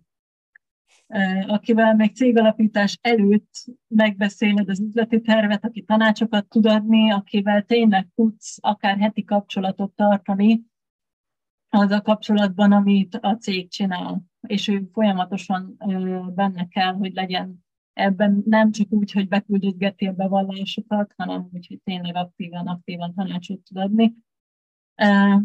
Az adminisztrációs része azt szerintem meglepően könnyen lefutott tulajdonképpen. Mi ennél nehezebbet vártunk.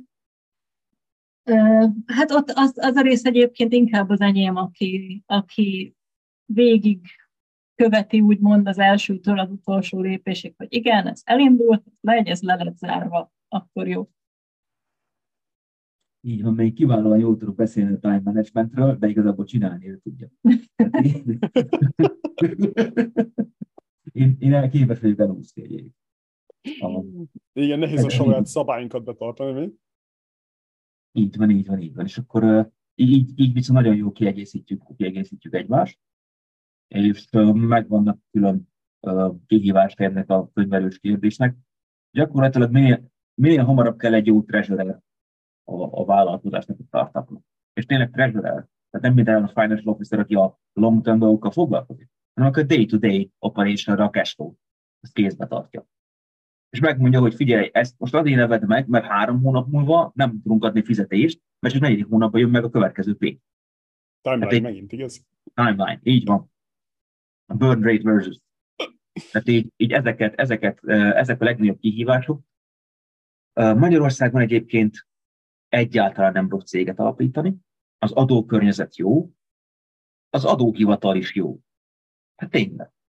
Tehát így komolyan segítőkészek, kb. megcsinálnak mindent helyettünk, nekünk le kell ellenőrizni, be kell küldeni, hogyha jól van. Tehát így nincs jól ki van építve, most már egyébként a közigazgatási infrastruktúra is, és jól működnek ezek a, ezek a cégek körüli adminisztratív ügyek, a cégbíróság is gyors, nincsenek ilyen nagyon bújtatott illetékek, meg ilyen. Tehát így igyek, igyekszik az ország minél jobb környezetet teremteni a, a cégeknek, az egyetlen, amit ki tudnék emelni, az a magas áfa európai üzletben.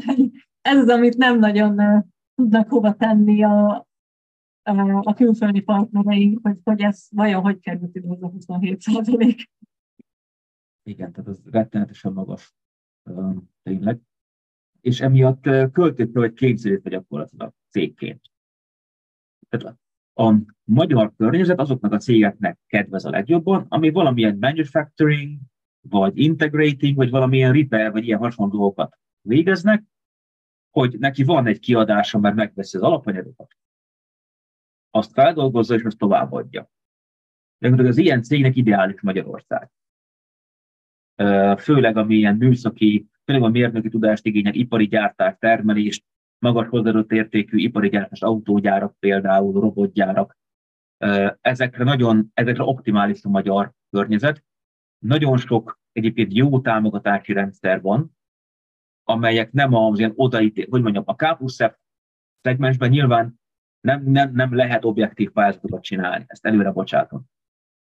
Viszont vannak olyan objektív támogatások, amelyek szinte alanyi jogon járnak, vagy területi alapon járnak, amelyek viszont jól ki vannak találva, és valóban segítenek a cégeknek. Tehát itt is van pro és kontra. A mi területünk, ami nagyon ez a cutting egy, egy K plusz meg nagyon magas állami kockázatvállalást igényel ugye az állam részéről, hogy pénzt adjon egy-egy ilyen startupnak, ott, ott nem érdemes a magyar pályázatokkal foglalkozni, sem a méretük, 50 millió forintot kapsz arra, hogy piacra menjél az, az hol? Tehát így nem tudsz megvenni belőle egy rendes gépsor. Um, és, és nagyon-nagyon nem, nem jól van kitalálva az a rész, viszont nagyon jól ki van találva ez a termelést elősegítő, a gazdákat támogató, akkor a munkabért és a munkaerő képzését támogató rendszerek meg nagyon jól ki vannak találva, és azok jól is működnek. Úgyhogy ez ilyen az a, az a könnyű része.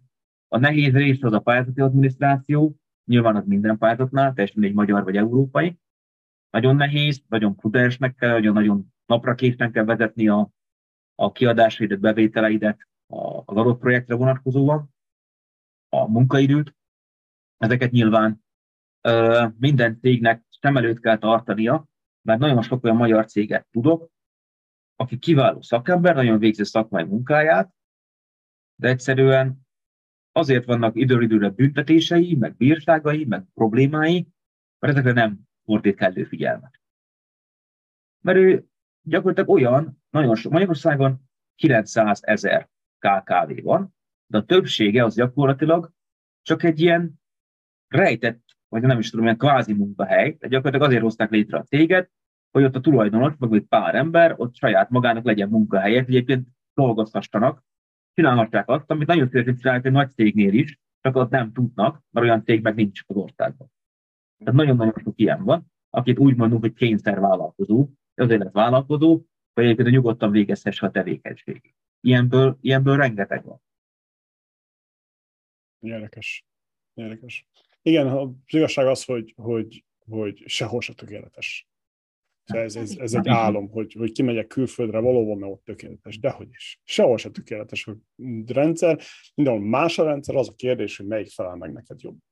Szóval Így van. Csomószor elmondom, hogy ha te vállalkozó akarsz tenni, te szereted a gründelést, a sokszínű életet, a, a hajtást, a kihívásokat, akkor Amerika neked való. Hogyha viszont 8-tól 4 akarsz dolgozni, és, és csak ellenni, és magasabb szinten élni egy kicsit, akkor Kanadába menjél. Uh-huh. Az viszont arról szól. Kanada arról szól, hogy mész, és, és el vagy, és megkapod azt az átlag bért, és elég jól meg lehet élni belőle. Amerika más. Ez nehéz felfogni. És tényleg nekem is az elején az volt a legnehezebb rész a dolognak felfogni, hogy mennyire másképp működnek a dolgok. Mindig azt mondom, hogy jössz Amerikába, felejtsél el mindent, minden már. Kék, más színe van a kék, kék árnyalata van az égnek. Annyira más. Tényleg, amikor le, leszálltam a repülőről, olyan sokan vibráló volt a kék ég, olyan, nem tudom. Pedig akkor még nem marihuánáztam, úgyhogy nem is volt legális akkor. Na mindegy. Oké. Okay. Uh, kezdjük ott, hogy folytassuk a tanácsokkal. Milyen tanácsot adnátok hogy általában? Kezdjük azzal, hogy milyen tanácsot ad, a vállalkozóknak, milyen problémákkal kell szembenézniük a mai globalizációs világban. Hol látjátok ezt? Főleg az olyan startup-terek, hogy hol tolják el a dolgot? Szerintem ide is többféle választ lehet adni. Talán a bőségzavara az, ami most Ez jó. mindenkivel szembe jön, hogy annyi mindent választhat, hogy nagyon nehéz egy valami irány mellett, vagy egy valami stratégia mellett letenni a voksát, és akkor utána azon szépen végigmenni. Igen, hát a, a leg, leg um, első dolog nyilván, amit, amit mondok egy vállalkozónak, hogy beszélj minél több nyelvet, hogyha a globális piacon labdába akarsz vinni. Az angol az kötelező, de egyébként nem árt beszélni még néhány másik nyelvet, akár a németet, a franciát, a kínait, az orosz, az arabot, hiszen ezek a nagy pénzcentrumok és hatalmi centrumok a világban. Függetlenül, hogy ezek most jobban vannak egymástól, vagy rosszban. Egy üzletembernek tudnia kell tárgyalni barátok és meg ellenséggel. Úgyhogy a nyelvtudás az, az kulcs, ha nem, nincs az adott alapítónak magának ilyen széles nyelvtudása, akkor törekedjen arra, hogy a teamben lehetőleg legyen minél több, és azokat a nyelveket vegye előre, amelyek az adott szakmában nyilván ö, bevett nyelvek, vagy nagyon elő van. És ö, az angol az meg egy master, szerintem van nélkül, is meg lehet, lehet mozdulni ma, mai globális, globális világban. A következő az pedig tényleg egy üzleti terv, ennek nem kell ilyen nagyon rigorózus plannek lennie, de egy alapkoncepció legyen. Tehát legalább egy Ishikawa, vagy, vagy egy sima business canvas, vagy, de, vagy szó, valami legyen. A, nem kell feltétlenül itt a 31010-es technikai specifikációban az ISO-nak a tech specifikációban felsorolt összes módszert kimeríteni. Én sem szoktam, pedig a szerzője vagyok, a társszerzője vagyok ennek a szerencsétlenségnek, ma bocsánat, ennek a szabványnak, a technikai specifikációnak. De a lényeg az, hogy van nagyon sok jó módszer, ami jel, és érdemes azt megkeresni az iparágban, ugye, melyik a jellemző, és azt szerint végigmenni. Kockázatelemzés mindenképpen legyen. Timeline. Tehát egy időstratégia az mindenképpen legyen, egy roadmap, mi roadmapnek nevezzük, hogy na ekkor akarunk ide ezeket a mérföldkövet akarjuk elcsípni. És ehhez ilyen pénzeket tervezünk. Cashflow terv, most egy év múlva, két év múlva, jövő hónapban mivel fogok bért fizetni, meg hat hónap múlva, meg tíz hónapban fogok egyáltalán, vagy csak dolgozom, ugye, de akkor is valamiből fönn kell tartani a céget. Ezeket kell mindenképpen neki előre megtervezni, hogy be lefog a tevékenységbe. A következő az nyilván, ugye, hogy kikre számítva, kik azok az emberek, akiket be, be tud húzni most rögtön, vagy ha nem most akkor egy év múlva, két év múlva, x év múlva. Nem is feltétlenül név szerinti személyek, hanem kompetenciák, mire lesz szüksége. És a szabályozási környezet. A Tractionnek talán még, még a, a market analysis-nél még, vagy a market survey-nél még fontosabb a regulatory framework analysis, az RFA. Uh, RFA, mert uh, egyáltalán az adott országban végezheted ezt a tevékenységet. Vagy ha igen, akkor tagja kell legyél kamarának. Valamilyen külön engedély, kell rajta legyen kezes lába, sapka, szemüveg, kesztyű, minden. Tehát így, hogy, hogy ezt úgy hívják, hogy freedom to operate. Hogy, hogy egyáltalán milyen keretei vannak a vállalkozásoknak. És egyébként azt tudom mondani, hogy jellemzően kifejezetten ez a freedom to operate az, ami megmondja, hogy hova kell letenned gyakorlatilag a céget, melyik európai országban, vagy a tengeren túl. Hogy meglegyen a freedom to operate. És nyilván megjön a market, hogy a traction az is a rész, hogy egyáltalán hol van igény arra. Tehát meg tudom én, én lehetek kiváló szerelője 220 voltos hálózati csatlakozóknak, az usa nem sokáig húznám vele. Ugye? Mert ott másik fajta feszültség van 110 az államokban. És, és ezért ezeket tudom, megint ez a visszatérünk erre a három kritikus elemre, hogy az idő, a csapat, hogy gyakorlatilag a lehetőségek, a megtapadásnak az esélyei, a környezet, ezek a legfontosabbak, amiket a vállalkozónak először fel kell mérni. És könyörgöm, ismerje a saját szakmáját. Globális piacra ne akarjuk lépni valaki, hogy nem beszél angolul, és nem tudja elolvasni még a versenytárs pétentjeit se. Tehát így nem, nem, egyedül meg kell legyen az a kompetencia, nem neki kell tudnia, nem arról van szó, hogy, hogy ő tudja, nem, hogy legyen egy ember, aki ezt neki megcsinálja. Meg aki el tud menni egy exhibitionre, egy expóra, megnézni, hogy abban a szakmában most mik is vannak a piacon. És azokhoz képest mi hogy állunk? Olcsóbbak vagyunk, drágábbak vagyunk. Ezt tudjuk adni. Az, van ilyen value proposition, a unique. De mit tudunk csinálni? Én ezeket a tanácsokat adnám a, a vállalkozóknak. A, hát a másik meg most ezt, ezt ne vegyétek így, így ízelgésnek, de hogy keressél már olyan helyet, ahol más vállalkozók elmondják a tapasztalataikat, ahol találkozhatsz velük, meg beszélhetsz velük, mert az okos ember az más hibájából tanul. Tehát itt ezek a platformok, főleg olyan bridge amelyek átívelnek Európa és Amerika között, egy globális szintre lépő vállalkozásnak nagyon fontos segítség, egy alapvető szolgáltatás, amire szükség. És ezt a szolgáltatást nem képes előállítani egy accelerátor. Egy ember, két ember, tíz ember, egy székely family, vagy egy, vagy egy nem tudom, bármilyen cég önmagában. Erre egy közösséget kell szervezni. Amikor más vállalkozók már túl vannak ezek a falon, igenis hajlandóak arra, hogy lenyúljanak és felhúzzák a többieket is. Enélkül ez nem fog működni, mert az a baj, hogy itt Magyarországon képes egy hozzá hasonló cég velünk konkurálni, miközben egész Európa ott van. Kettőnek vadászterületnek. És ezt én nem tudom felfogni észre. És, és ezeket például el kell feltétlenül, meg kell, meg kell tanulni. Érdekes, Amerikában úgy tudnak veled versenyezni, hogy akkor, ha elmész egy ilyen rendezvényre, egy ilyen kongress vagy expo elbeszélgetnek vele, és egy csomó mindent elmondanak, és jó tanácsokat adnak. Még sokszor még a kompetitor cégek is. Aki direct competition, nem csak a kézé, ilyen market competitor valahol, egy másik szegmensben a piacnak, hanem aki direct competitor.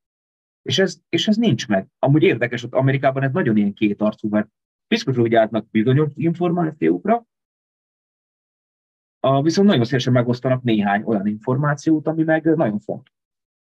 És nagyon-nagyon lényeges. Úgyhogy menni kell, beszélni kell, tájékozódni kell.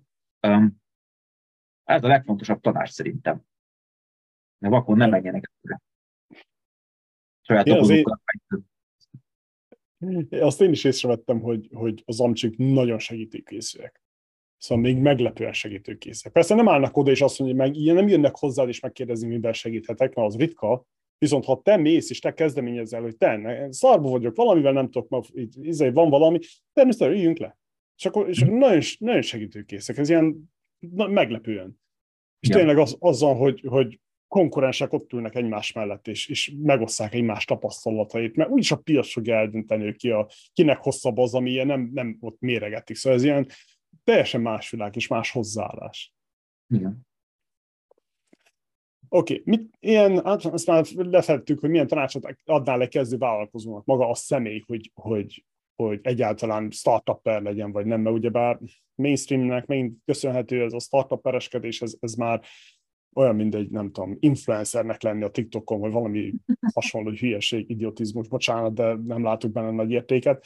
Um, ez, ez, hát gondolom, ezt már lefettük, igaz?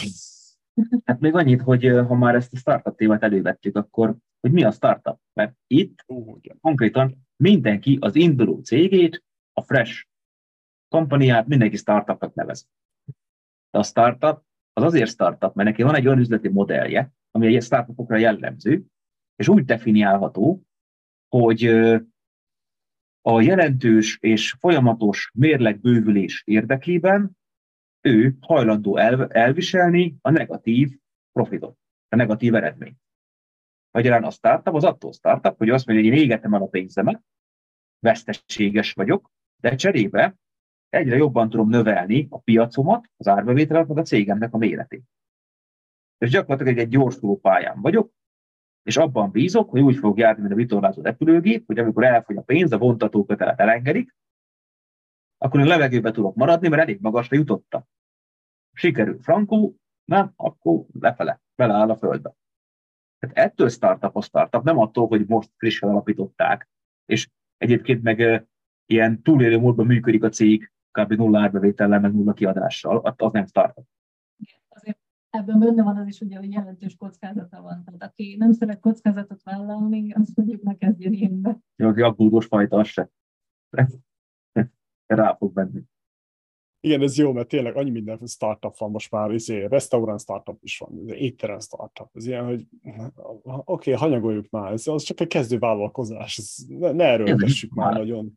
Most már tényleg minden startup, az, mindent ebbe akarjuk bele gyömöszölni, és akkor amikor startupokról beszélünk, akkor meg ilyen confusion van az emberekben, hogy most mi, mi van, hogy most mi, miért beszélsz így, és akkor jön persze a mainstream média, amelyik azt mondja, hogy hát nem tudod, mit beszélsz.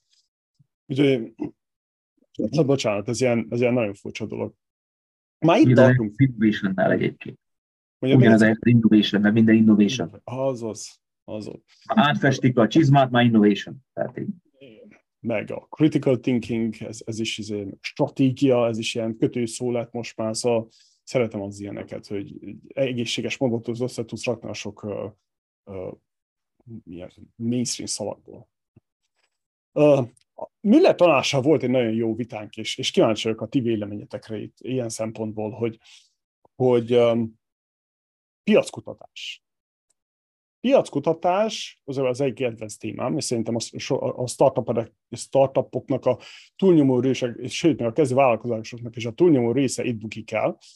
Um, a kérdés az, hogy a AB tesztelés, a terméknek az AB tesztelése, az piackutatáshoz tartozik, vagy nem? Szerintem nem.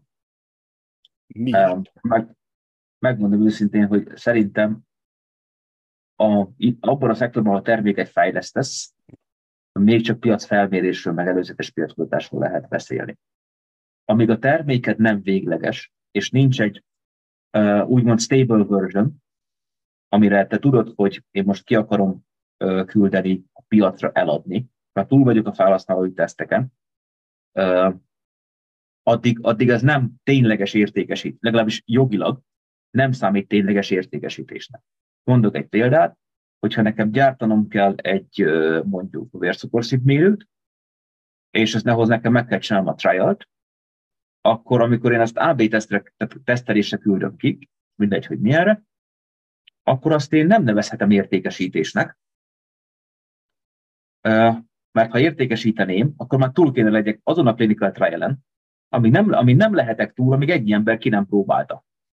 Tehát azért belekerülnék egy ilyen spirálba, amiből nem tudok kijönni a termékkel gyakorlatilag. És mi ezért is mondjuk azt, hogy az még nem értékesítés a terméknek, és mivel nem értékesítés a terméknek, szerintem nem igazi piackutatás, nem, nem, nem nevezhető piackutatásnak. De itt meg az a vicc, hogy market research, az a baj, hogy magyarul ezt nem tudod, nem tudod jól, jól megbeszélni, mert magyarul a piackutatás az egy ilyen nagyon-nagyon széles dolog. És például az angol terminológia, meg a market survey, meg a market research, az nagyon más. És hogyha azt mondod, hogy az AB tesztelés az market survey, a válasz az, hogy yes. Ha meg azt mondod, hogy a market research, amikor az a market research-e, akkor válaszod meg nem, mert hát kiválasztott tesztelőkkel egy tesztet végzel, és ő is tudja, hogy tesztel. Ergo a, a mintavétel az nem felel meg a populációnak a, sem a pszichológiai leképezésnek, sem a hozzáállásának, sem a méretének. Mi van, hogyha azt mondod, hogy itt van féláron egy új termék, csak mondd meg, hogy mit gondolsz róla.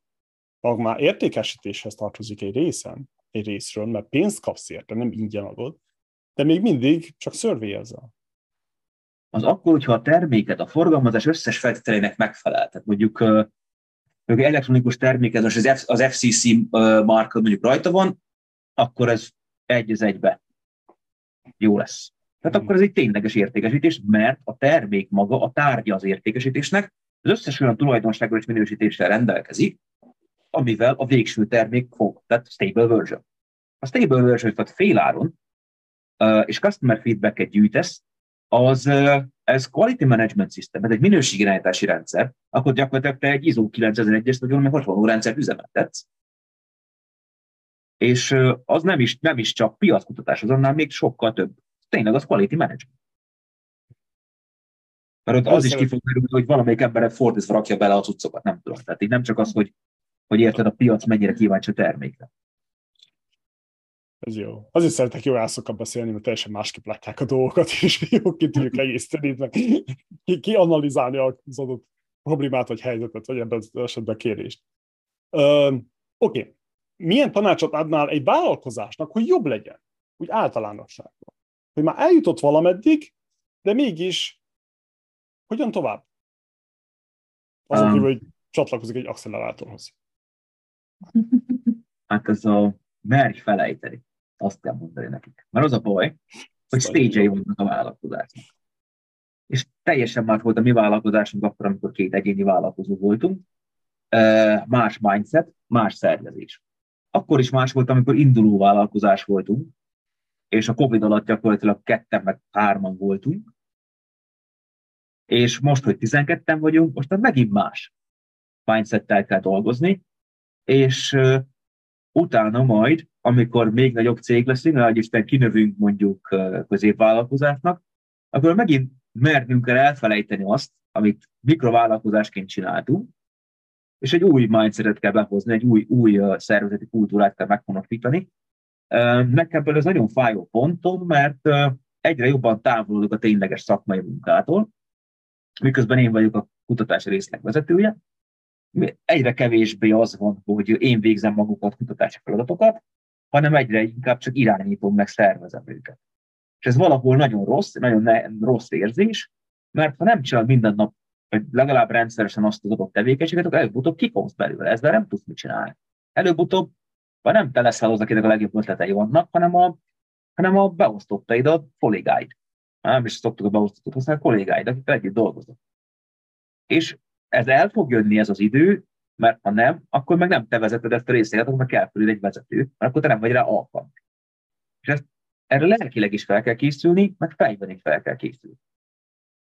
És ezek a tanácsok szerintem a növekedéshez tényleg azok a bátorság kell, és a legfontosabb bátorság az, hogy magaddal nézzél szembe, és mert elfelejteni meg elengedni azokat a dolgokat, amiket az előző növekedési growth phase meg a túlélésedet garantálták meg a sikeredet. És ez a durva, hogy ami az egyik stage-ben, vagy inkább phase-nek nevezzük, egyik phase-ben gyakorlatilag az a vállalkozásnak a túlélése és a core túl és survival skillje, az a következőben egy teher lesz, ami lelassítja, és nem engedi majd megnőni.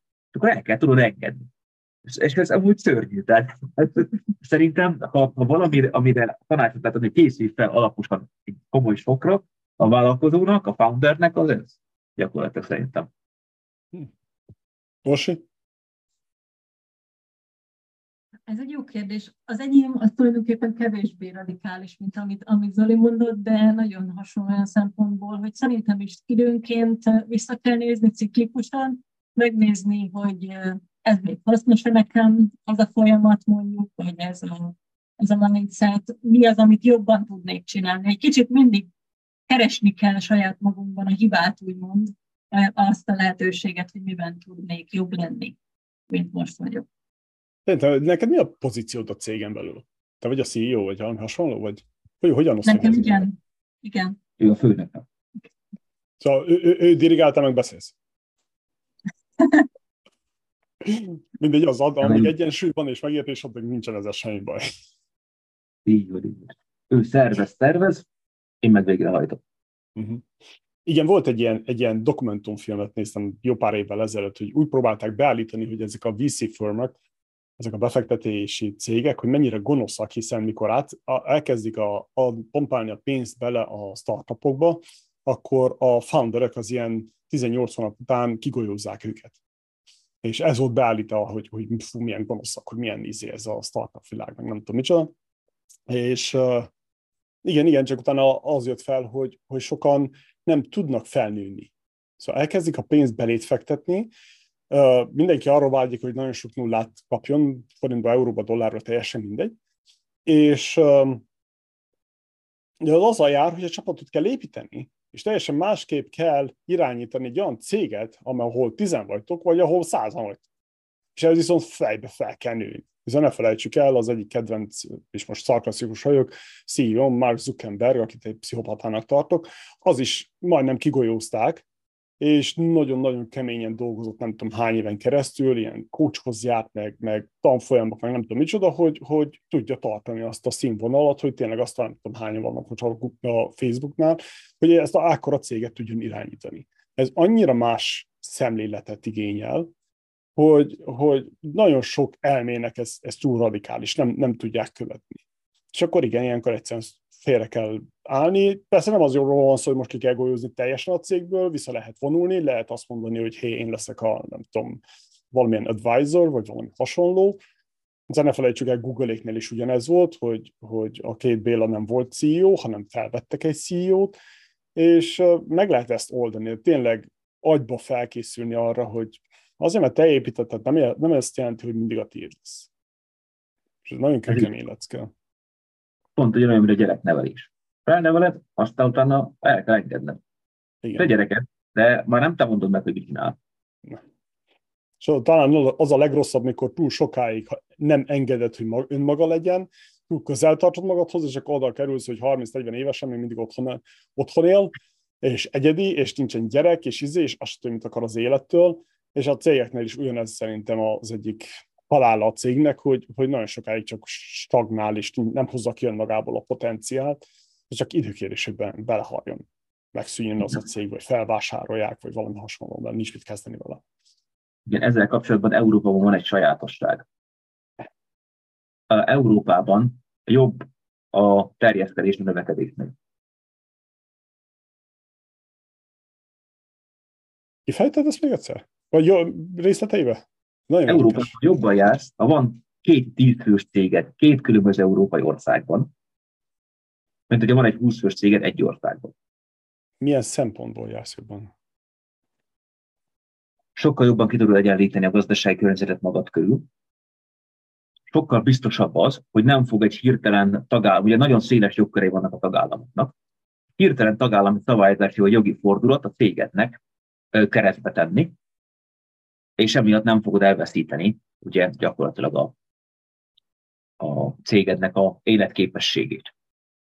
A másik dolog pedig nyilván ez a különböző adóoptimalizálás miatt van. Egyes tagállamokban az áfa alacsony, és mondjuk a munkaerőterhelő adók drágák, meg mondjuk a, mondjuk a társaságadó magas, más országban a társasági adó alacsony, de ami cserébe, ha bár a munkaerő olcsó, de az áfa nagyon magas.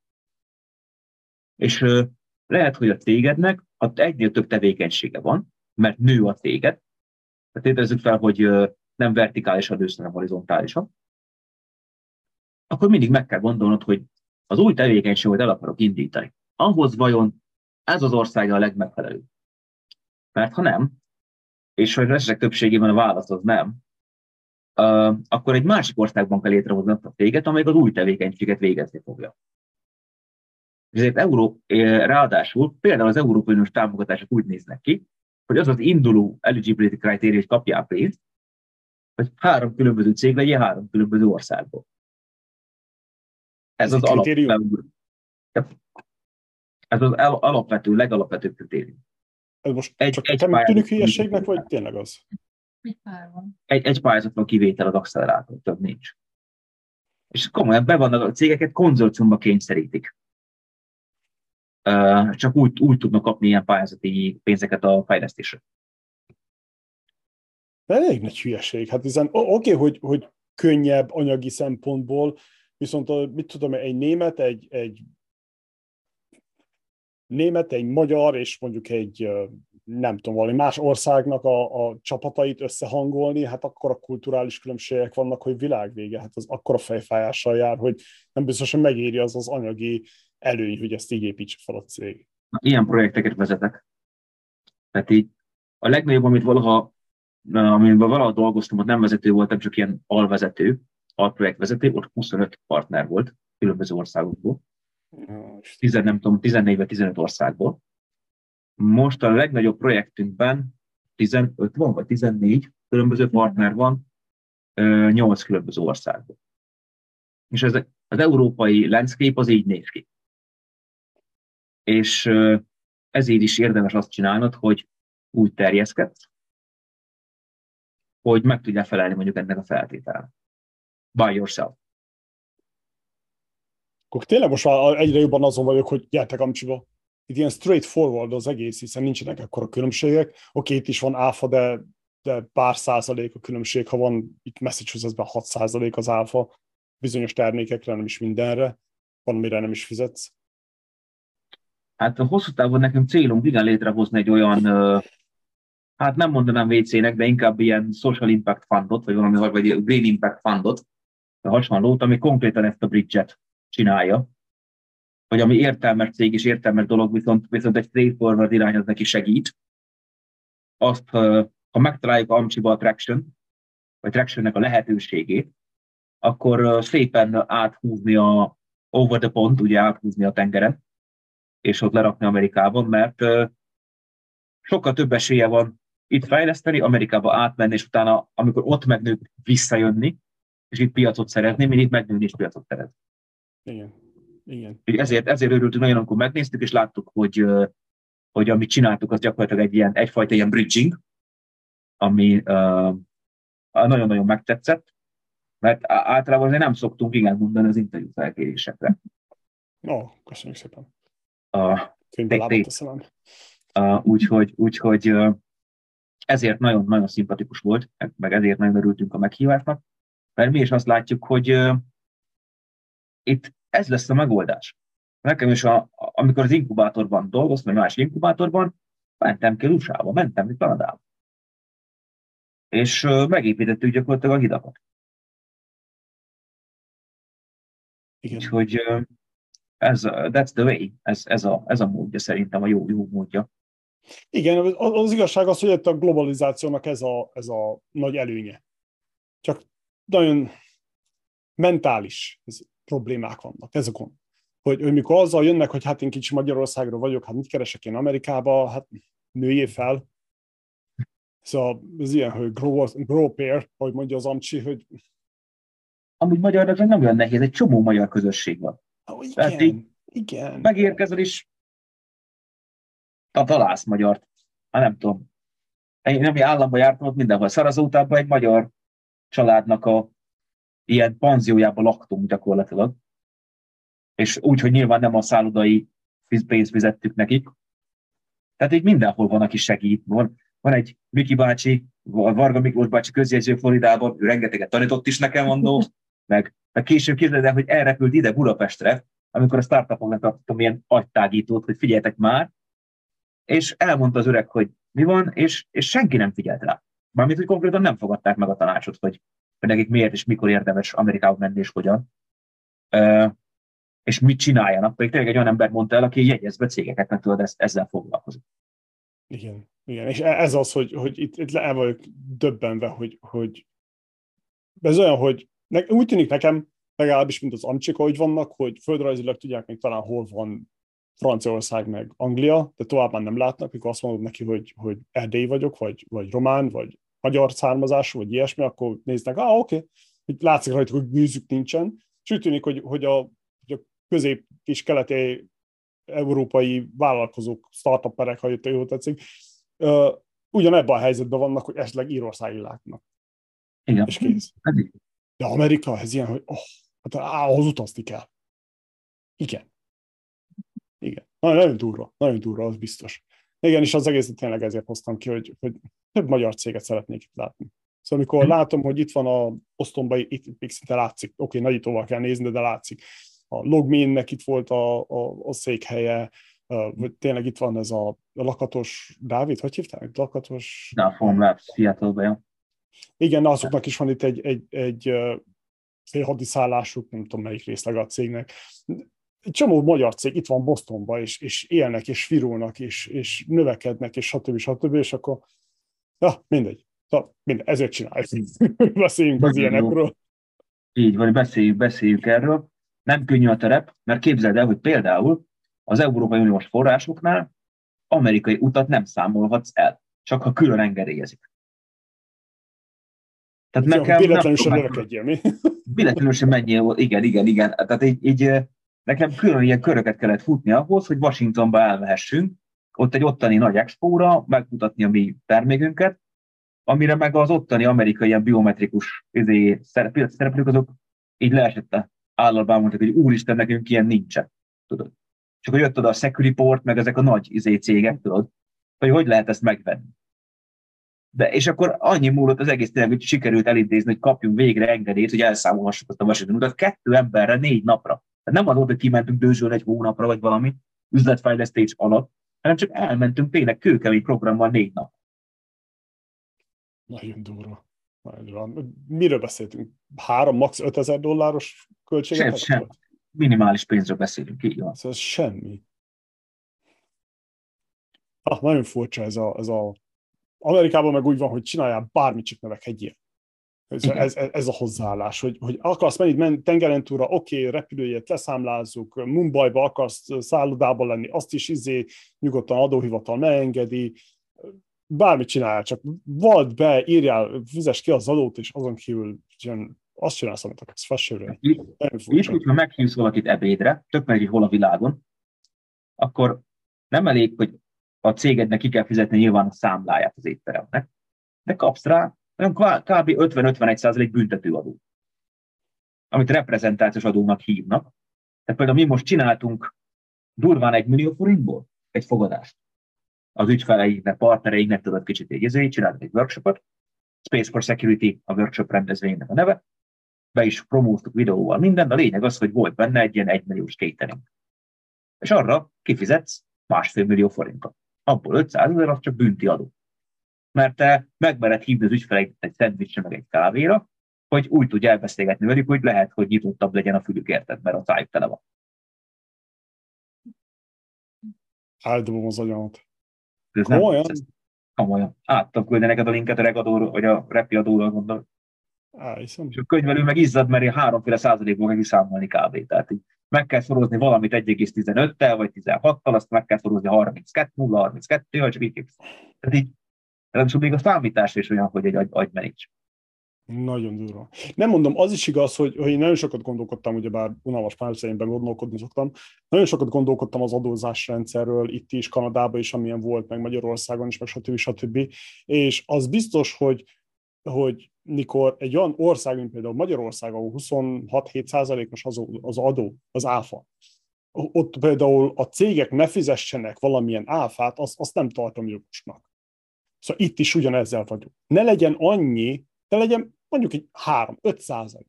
Igaz? Szóval az a lényeg, hogy kölcsön, és, és egy pici adót fizessen be. Igaz? Szerintem a cégek szórnák a pénzt csak azért, hogy elmenjenek étterembe, és mindenki jól járna, és nem kéne büntetni 50 százalék. Hát ez ilyen... Miről beszélünk? 50 százalék a bruttóra. Tehát kifizeted a árát, kifizeted az áfát utána, és még utána 51 százalék büntiadó. Tehát ez még szóval az áfá... áfára is fizetsz 50... Bruttó után fizeted, ja. Úristen, gyertek amcsiba! Csak ezt mondani. Ezt az ötletet ne felejtsd el, elmondom miért. 2008-ban nekem írnom kellett egy beadandó pénzügyi jogból a diplomámhoz. Ugyanez volt a téma, a, a klasszikus uh, Adams féle uh, elmélettel, meg képlettel kiszámoltam, hogy ha eltörölnénk az áfa visszatérítést, cserébe az áfát azt minimalizálnánk, és eltörölnénk az SZIA-t, akkor az, akkori, az előző évek magyar költségvetési számai alapján, meg a termékfogyasztási statisztikák alapján több lenne a bevétele a költségvetésnek, és az Adams mutató alapján ez még GDP növekedést is eredményez. Hogy, hát többet költesz, nem, nem arról van szó, hogy hát igen, hát barbecue partit csinálni, meg nem tudom. Kaptam rá a horvát professzortól egy bűrös nagy egyest. Nem szegyeli magát az öreg. Bementem, hogy miért. És akkor itt írtam még egy másik beadom, és utána a kettessel azon már átengedett. Ott meg valamilyen lacska témáról írtam, ami semmi. De olyan szín, hogy törvényjavaslat szintjén ezt le kellett. Hát írtam egy konkrét törvényjavaslatot erre, meg egy hatáselemzést. Tehát, hogy kell egy kodifikációt csinálni. És akkor bementem a professzor úrhoz, ugye az indexel a kettesért, a professzor úr, hát kérdezem már meg, hogy azt az egyest, az, az előzőre miért kaptam? Erre ránézett, levettem, hogy azért, hogy amíg él, ne felejts el. Annyira jó az ötlet, vagy, vagy hogy annyira Szerintem nem annyira jó az ötlet, Érdekes dolog. Igaz, ne felejtsük el, hogy FedEx-es Béla is, mikor az egyetemen benyújtotta, akkor kirakták, mert azt mondták, hogy ez egy hülyeség, és nézd meg, FedEx lett belőle, szóval ennyit a oktatásügyi rendszerről. Mostanában nagyon feljön az oktatásügyi rendszernek a, főleg a hátrányai. Ez ilyen. Hú, nagyon érdekes azért. És eldobod az agyadat, itt pedig, itt pedig nem tudom, hogy hány céget izélünk, és projektjeink vannak, és izé, és az elmúlt három évben és semmi adót nem fizet. Semmi adó. Ez ilyen, hogy ah, nagyon furcsa. Nagyon furcsa. Más, más. Oké. Okay. Um, mit gondoltok a mentorokról, kócsokról? Ugyebár nektek is ilyen, ilyen mentoros, kócsos szerepetek van, de inkább a üzlet felől tűnik nekem úgy.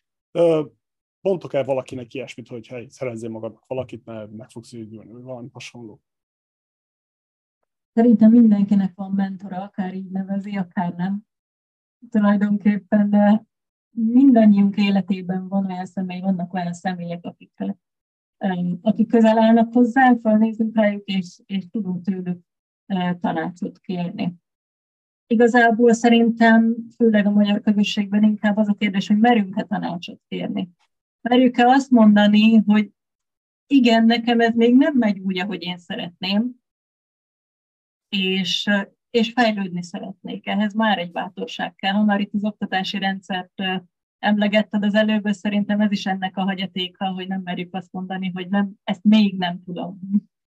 Igen, meg nem, nem, nem látják a különbséget a tanácsadó, az oktató, a mentor, meg a coach között.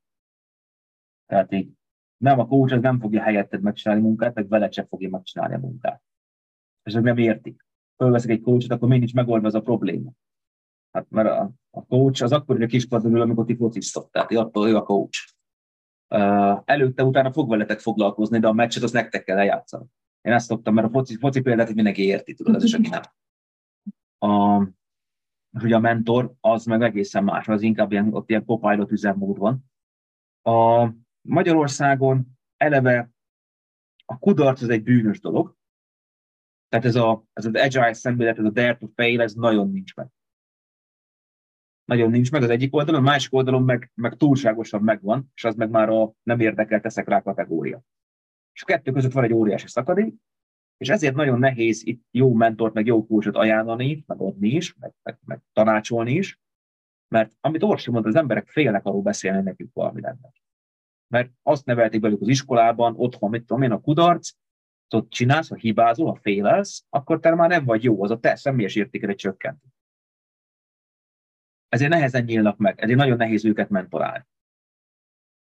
A, a másik az az, hogy uh, uh, ahhoz, hogy először mentorálni tudjál valakit, szisztematikusan le kell bontani azt a fajta nagy Isten hibás önbizalmat, vagy elképzelt uh, dolgot, ami, amivel ő odaérkezett. Amíg nem bűrített ki azt a poharat, addig nem tudod rendesen megtölteni tiszt, tiszta dolgokkal. Ezért is nagyon nehéz a mentoroknak a dolga, meg megnyílni egy, egy foundernek a mentor felé is.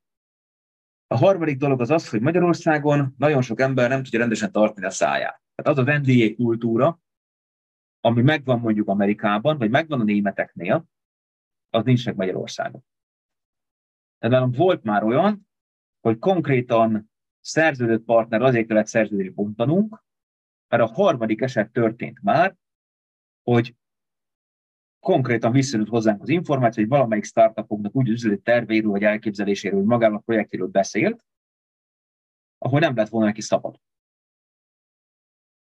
És ezt megcsinálta háromszor. A harmadiknál mondtuk, hogy viszlát. Elsőnél figyelmeztettük, másodiknál egy még szigorúbb figyelmeztetés, harmadiknál már bontottuk a szerződést. Ő akkor sem értette, hogy miért, hát ő egy ebédnél beszélgetett. Nem beszélgetsz egy ebédnél arról, hogy hogyan oldja meg az egyik startup a technológiai problémát. És, és ez a baj, hogy nagyon sok esetben az emberek okkal nem bíznak emiatt a coachokban, meg a mentorokban. Mert azt mondják, hogy igazából ez a coach el fog menni, vagy a mentor el fog menni egy másik céghez, és ott azt, a, azt amit tőlem megtanult, azzal fog csak segíteni a másiknak, aki nekem ugye kompetitorom is lehet akár versenytársa. És megint úgy visszajöttük ugyanoda, hogy nem nyílnak meg egymás felé, hogy segítsenek egymásnak. Illetve nagyon kevés ember van, aki megnyílik egymás felé, hogy, hogy segítsen a másik. Nekem volt szerencsém, mert engem összehozott például olyan idősebb vállalkozóval, jóval előttem járó vállalkozóval Sors, aki uh, elmondta dolgokat. Viszonylag egyszerű, tömör, néhány mondatos tanácsokat adott, tehát nem az volt, hogy mindent így elém nekem kell gondolkoznom, de nagyon jó volt, és én a mentoromnak tekintem. De volt olyan is, hogy kaptunk coachot, és jó drágán fizettük a coachot, és nem tudtam rájönni, hogy ebből mi a coaching. Mert hogy nem mondott új technikát, nem mondott semmit, még olyat sem, az önbizalmat növelte volt, mondjuk az nehéz, de, de hát azért tehát nem éreztem, hogy, hogy előre mozdít, nem volt igazi, klasszikus, klasszikus coach. Tehát ez nagyon nehéz.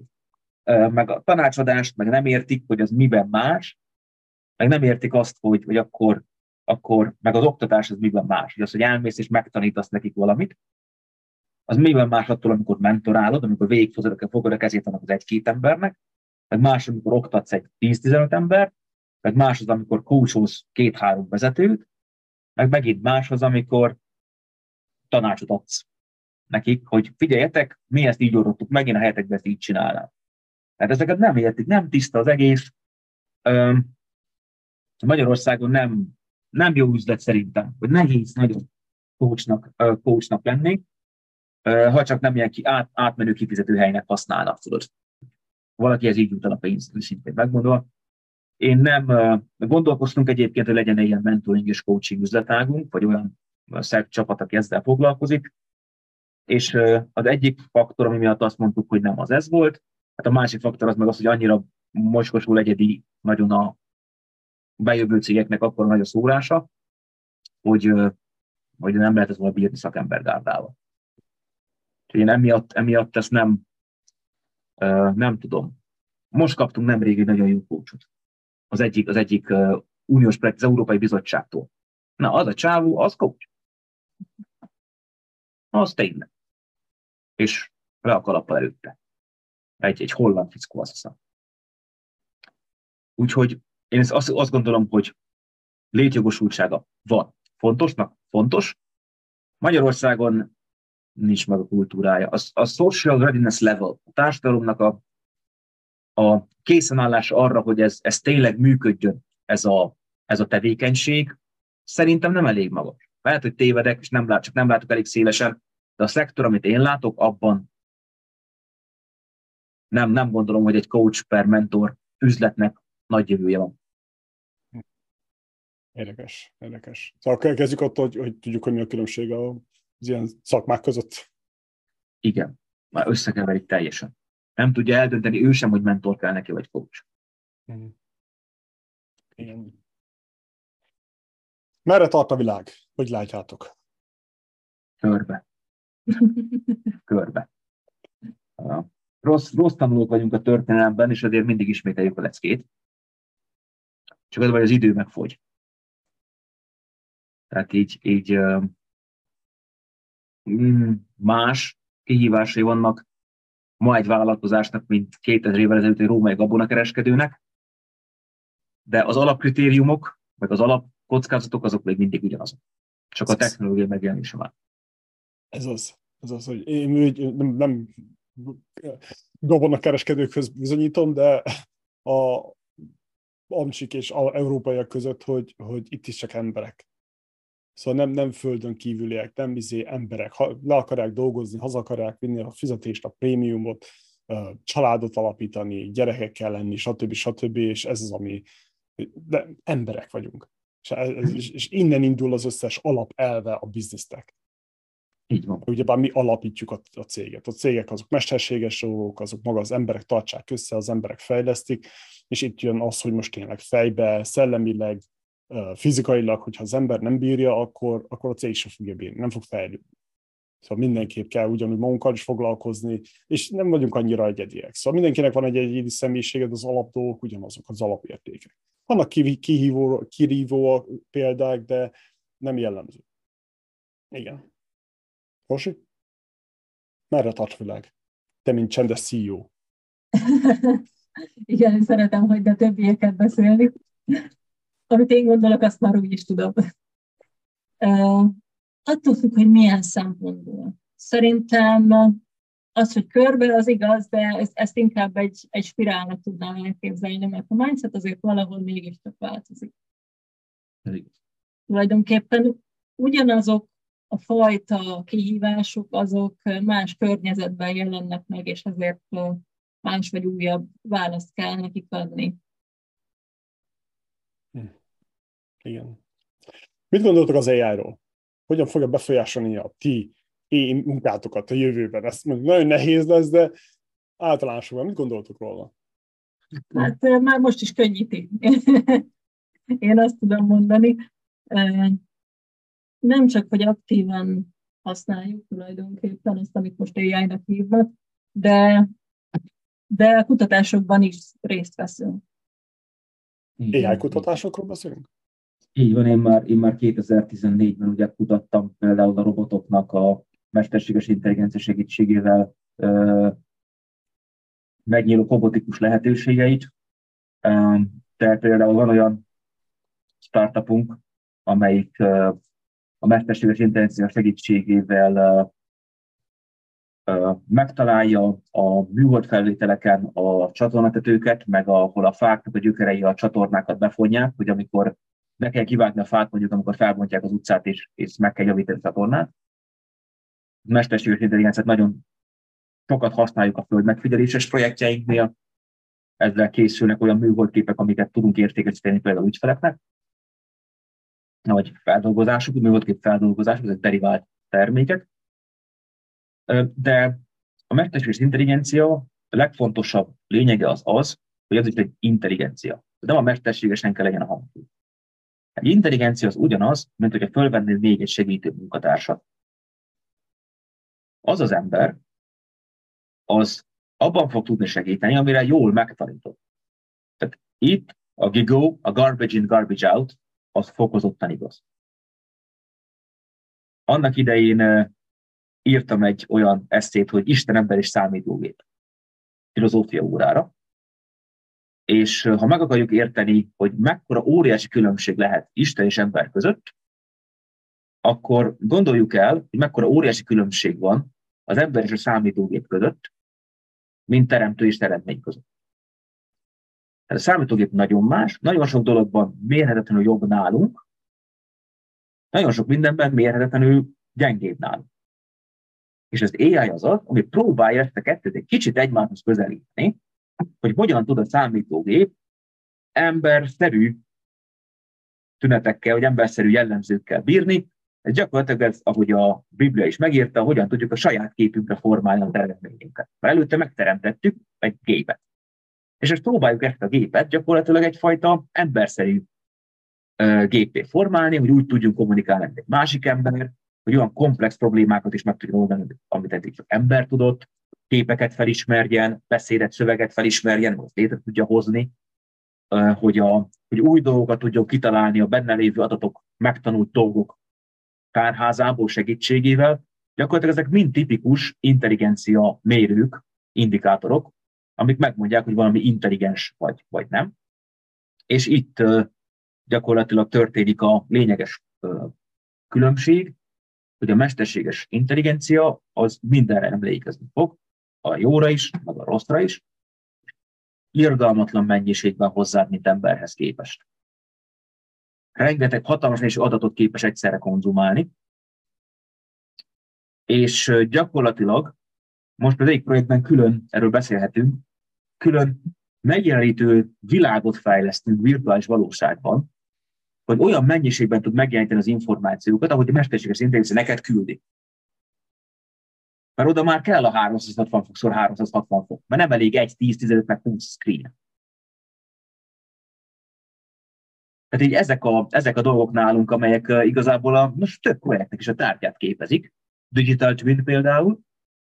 Hát nálunk az AI az egy munkaeszköz, mi használjuk rendszeresen, fejlesztésünk célja, fejlesztünk ebben bizonyos dolgokat, illetve egy, egy cél is, hogy ezt valóban AI-AI-t hozzuk létre, mert az a baj, hogy ez is ugyanúgy, mint a startup, az innováció kezd buzzword és amiben már nem tudom, nem if-else van, hanem egy elif, vagy több elif van, vagy tudom, a lányom is meg tud írni, és nehogy Isten benne van egy loopban, egy while loopban, na az már mesterséges intelligencia el lehet adni. Tehát nagyon sokszor az van, hogy klasszikus algoritmusokat, amelyek alapvetően nem mutatnak emberi intelligencia képességet magának az alkotmányos kimenetét, ha végig teszteled, viszont kívülről, ha becsomagolod egy szép felületbe, akkor meg tök úgy néz ki, mint hogyha beszélgetnél valakivel. Azokat is már AI-nak nevezik. Meg azt is AI-nak nevezik most már, hogyha mondjuk egy algoritmus az ad, ad mondjuk neked pontszámokat,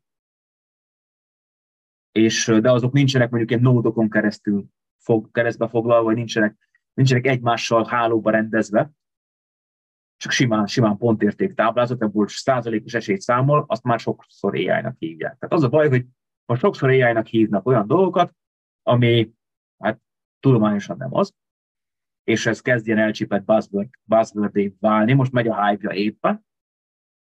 Mi már ez előtt is foglalkoztunk vele, meg akkor, hogy azután is fogunk vele foglalkozni, hogy ezen túl van, és elérte ezt a, tudod, ez a plateau of productivity, tehát eljutott már, hogy tényleg észszerűen használják a hegyén az AI-t beleértve azt, hogy még nem tudjuk mi sem, hogy pontosan hol van az AI-nak a vége, azért nem, mert mi emberek fogjuk ezt definiálni.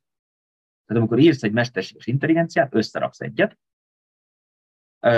nem tudom, vagy nem van -e ebben tapasztalatod, de ha nincs, akkor tudok ajánlani nagyon jó kis ilyen serious game-et, ami erre megtanít, blokkprogramozás jelleggel. Az a lényeg, hogy ami erre összerakott. És mivel az emberi zsenialitás, jó szándék, segítőkészség, meg a gonoszság is, meg a bunkóság is relatíve partalan, ezért nem látjuk az AI-nak a végét. Hogy, hogy hol lesz ennek a vége, és, és pontosan milyen befolyást fog végezni a, a munkánkon. Mi tényleg azt látjuk, hogy könnyíti egyébként a munkánkat. Tehát egy jó leverage eszköz. Rengeteg pénzt spórol, sok melót elvégez, ha jól van beállítva. Mint a gőzgép, meg, meg mint az autó. Tehát így ez is ugyanott egy nagy transformatív találmány. Amikor a lovakat lecserélték a, a gőzgépek, egy óriási dolog volt. Egy csomó szakmára többet nem volt szükség. Vagy csak nagyon kevés, kevésre volt szükség. Ugyanezt lesz az éjjel is. Át fogja alakítani a gazdaságot, már most átalakítja a gazdaságot, de ez sem fog mindent megoldani. Lesz egy újfajta világgazdaság, amiben újfajta szakmák vannak, meg bizonyosok meg eltűntek. Igazából ez az éjjel szerint. Igen, jós. Okay, ha itt tartunk, mi az AI? Mi, mi az, amit már AI-nak lehet nevezni? Mert tényleg azt hallottam, hogy, hogy volt egy ilyen cikk, amit olvastam, hogy, hogy Európában sokkal több azon startup, vagy cég, vagy termék, amelyiket AI-nak van becsomagolva, közben csak egy algoritmus. Hogy hol, hol kezdődik az egyik, és hol végződik a másik. Szerintem ez Amerikában is így van, és minden AI alapvetően algoritmusokból áll, az is, ami megfelel a feltételeknek.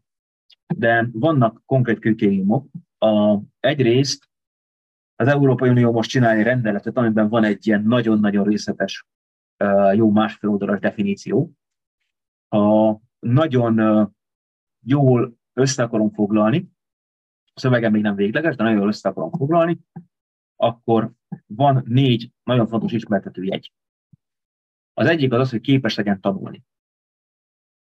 Magyarán az algoritmus nem mindig ugyanúgy fusson le, hanem a visszacsatolás alapján változtasson a saját struktúráját. Például olyan algoritmusai, algoritmusod legyen, amik hálóban vannak szervezve különböző feltételvizsgálatok, de a különböző feltételvizsgálatok valamilyen matematikai elmélet, Bayes, vagy, vagy nem tudom, Magic Forest, bármelyik alapján a változókkal operálnak fix, mondjuk súlyszámok, weight, weight értékek helyett, és ezeket ők képesek változtatni az algoritmus másik részének a segítségével, hogy megmondja, hogy a feedback alapján, akkor te változtasd meg ennek, meg ennek a súlyszámnak a lényegét. Itt már arról beszélünk, hogy ez már képes tanulni. Okay. Ő, ő például már mesterséges intelligencia. Vannak nagyon egyszerű listák, amelyek megmondják, hogy melyek azok a matematikai elméletek, amelyek, hogyha leprogramoz, amelyeket, hogyha leprogramozol, az mesterséges intelligencia. Mert ezek az elméletek valamilyen szinten az emberi gondolkodást tükrözik vissza. Ebből adódik a második feltétel, ami egy régi gumiszabály, de az, hogy a, a, az emberi intelligenciára minél jobban hasonlítson a mesterséges intelligencia. Akkor a harmadik fel, ezek ugye egymásnak független feltételek, a harmadik feltétel az például az, hogy képes legyen képeket felismerni. Ami képes képeket felismerni, az mesterséges intelligencia. Miért? Azért, mert egy rendkívül összetett dolog a képfelismerés. A legelső algoritmust a 60-as években alakították ki, SIFT, SIFT-nek hívja, és az még csak ilyen egyszerű, meg tudom mondani, hogy a képen négyzetek vannak, vagy háromszögek, vagy ahhoz egy nagyon komoly algoritmus kell, ami a képet szét tudja mondani négyszögre, háromszögre, körökre, és meg tudja mondani, hogy mondjuk ahhoz, hogy te láss egy macskát, ahhoz kell egy ekkora kör, két ekkora háromszög, meg mondjuk két ilyen téglalap. És az egy macska. És akkor van egy százalék, és mennyi esélye a macska, mennyi esélye a kakuk, mert az ugyanúgy néz ki. Vagy nem tudom.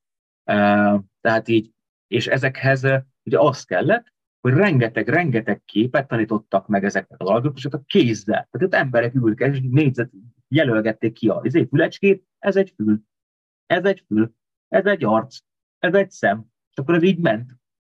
Úgy hívják, hogy data training. És egy idő után eljutott a data training oda, hogy már elkezdte magától felismerni, hogy ez tényleg egy ez egy szem, ez egy szem, és akkor megnőtt az accuracy, és akkor már érte, hogy accuracy az egy, egy, egy bizonyos szintet, akkor meg már ráeresztették egy marha nagy adathalmazra, és csak visszaellenőrizték, ezt hívják supervised learningnek, visszaellenőrizték, hogy az adott adathalmaz mennyire sikeresen dolgozta fel. Akkor az elkezdett szépen így nőni ez a kis hógolyó, idő után eljutott oda, hogy már most felismeri a képet. Meg felismeri az arcot, és na ez AI, ez mesterséges intelligencia azért, mert egy képnek a felismerését megtanítani, Gondolj bele, amikor egy, egy nagyon fiatal gyerek elé teszel egy képet, és megkérdez, mi van rajta. Nem tudod te sem. Neki meg kell mutatni, hogy nézd, ő a télapó, nézd, ő a nyuszi, nézd, ő a maci. És egy idő után meg fog tanulni, az nyuszi, az maci, az télapó. Úgy, így működik. Hm. Ez AI. Ami mondjuk semmi más nem csinál, csak mondjuk megmondja neked, hogy elbeszélget veled, hogy milyen pizzát kérsz, te megmondod, hogy milyen pizzát kérsz, és ő visszaválaszol neked, hogy akkor ennyibe fog kerülni, megveszed, igen vagy nem. Chatbotnak nevezik, tehát egy chatbot gyakorlatilag. Az nem AI. Az AI, hogyha az a bot megkérdezi tőled, hogy mit tettél még ma, hogy áll a mai tápanyag bevitele? Megmondod neki. Tervezel-e még valami aktivitást, a kérdéseket tesz fel neked, abból felállít egy hálót, és megmondja neked, hogy figyelj, Az az igazság, hogy te egy, egy fél szalámi pizzával járnál a legjobban, az lenne neked a legegészségesebb, a nap hátralévő részére biztosan ellátna energiával. Jó lesz. Ez már AI, mert ott viszont már nem az van, hogy fix kérdésekből, válaszokból ö, épül az egész, hanem ott már ő maga generál, ez a GPT gyakorlatilag. Ez, ez a most, mostani nagyon trendi, ez erről szól, hogy képes vagyunk társalogni, és a te válaszaid alapján csinálni elemzéseket, és az alapján csinálni összetett kereséseket. Ő is AI például. És ő az utolsó kategória, ami képes able for conversation. Tehát nem question and answer, hanem conversation. Ugye kontextust is tartalmazó uh, nyelvfeldolgozást végezni. Nem akarok az AI-ból előadást tartani, hogy tudnék egyébként, te, teljesen jogos, mert eddig mindig feltettem ezt a kérdést, ilyen általános kérdések között van, de tényleg ide sose jutottunk el, hogy mi a fenn az az AI. És ez is ilyen gyűjtő szó lett, most már minden, ami a, reagál ránk, az most már AI. És ez teljesen jogos, ez nem, nem is tudtam, hogy ez ilyen négy izé, ez ilyen...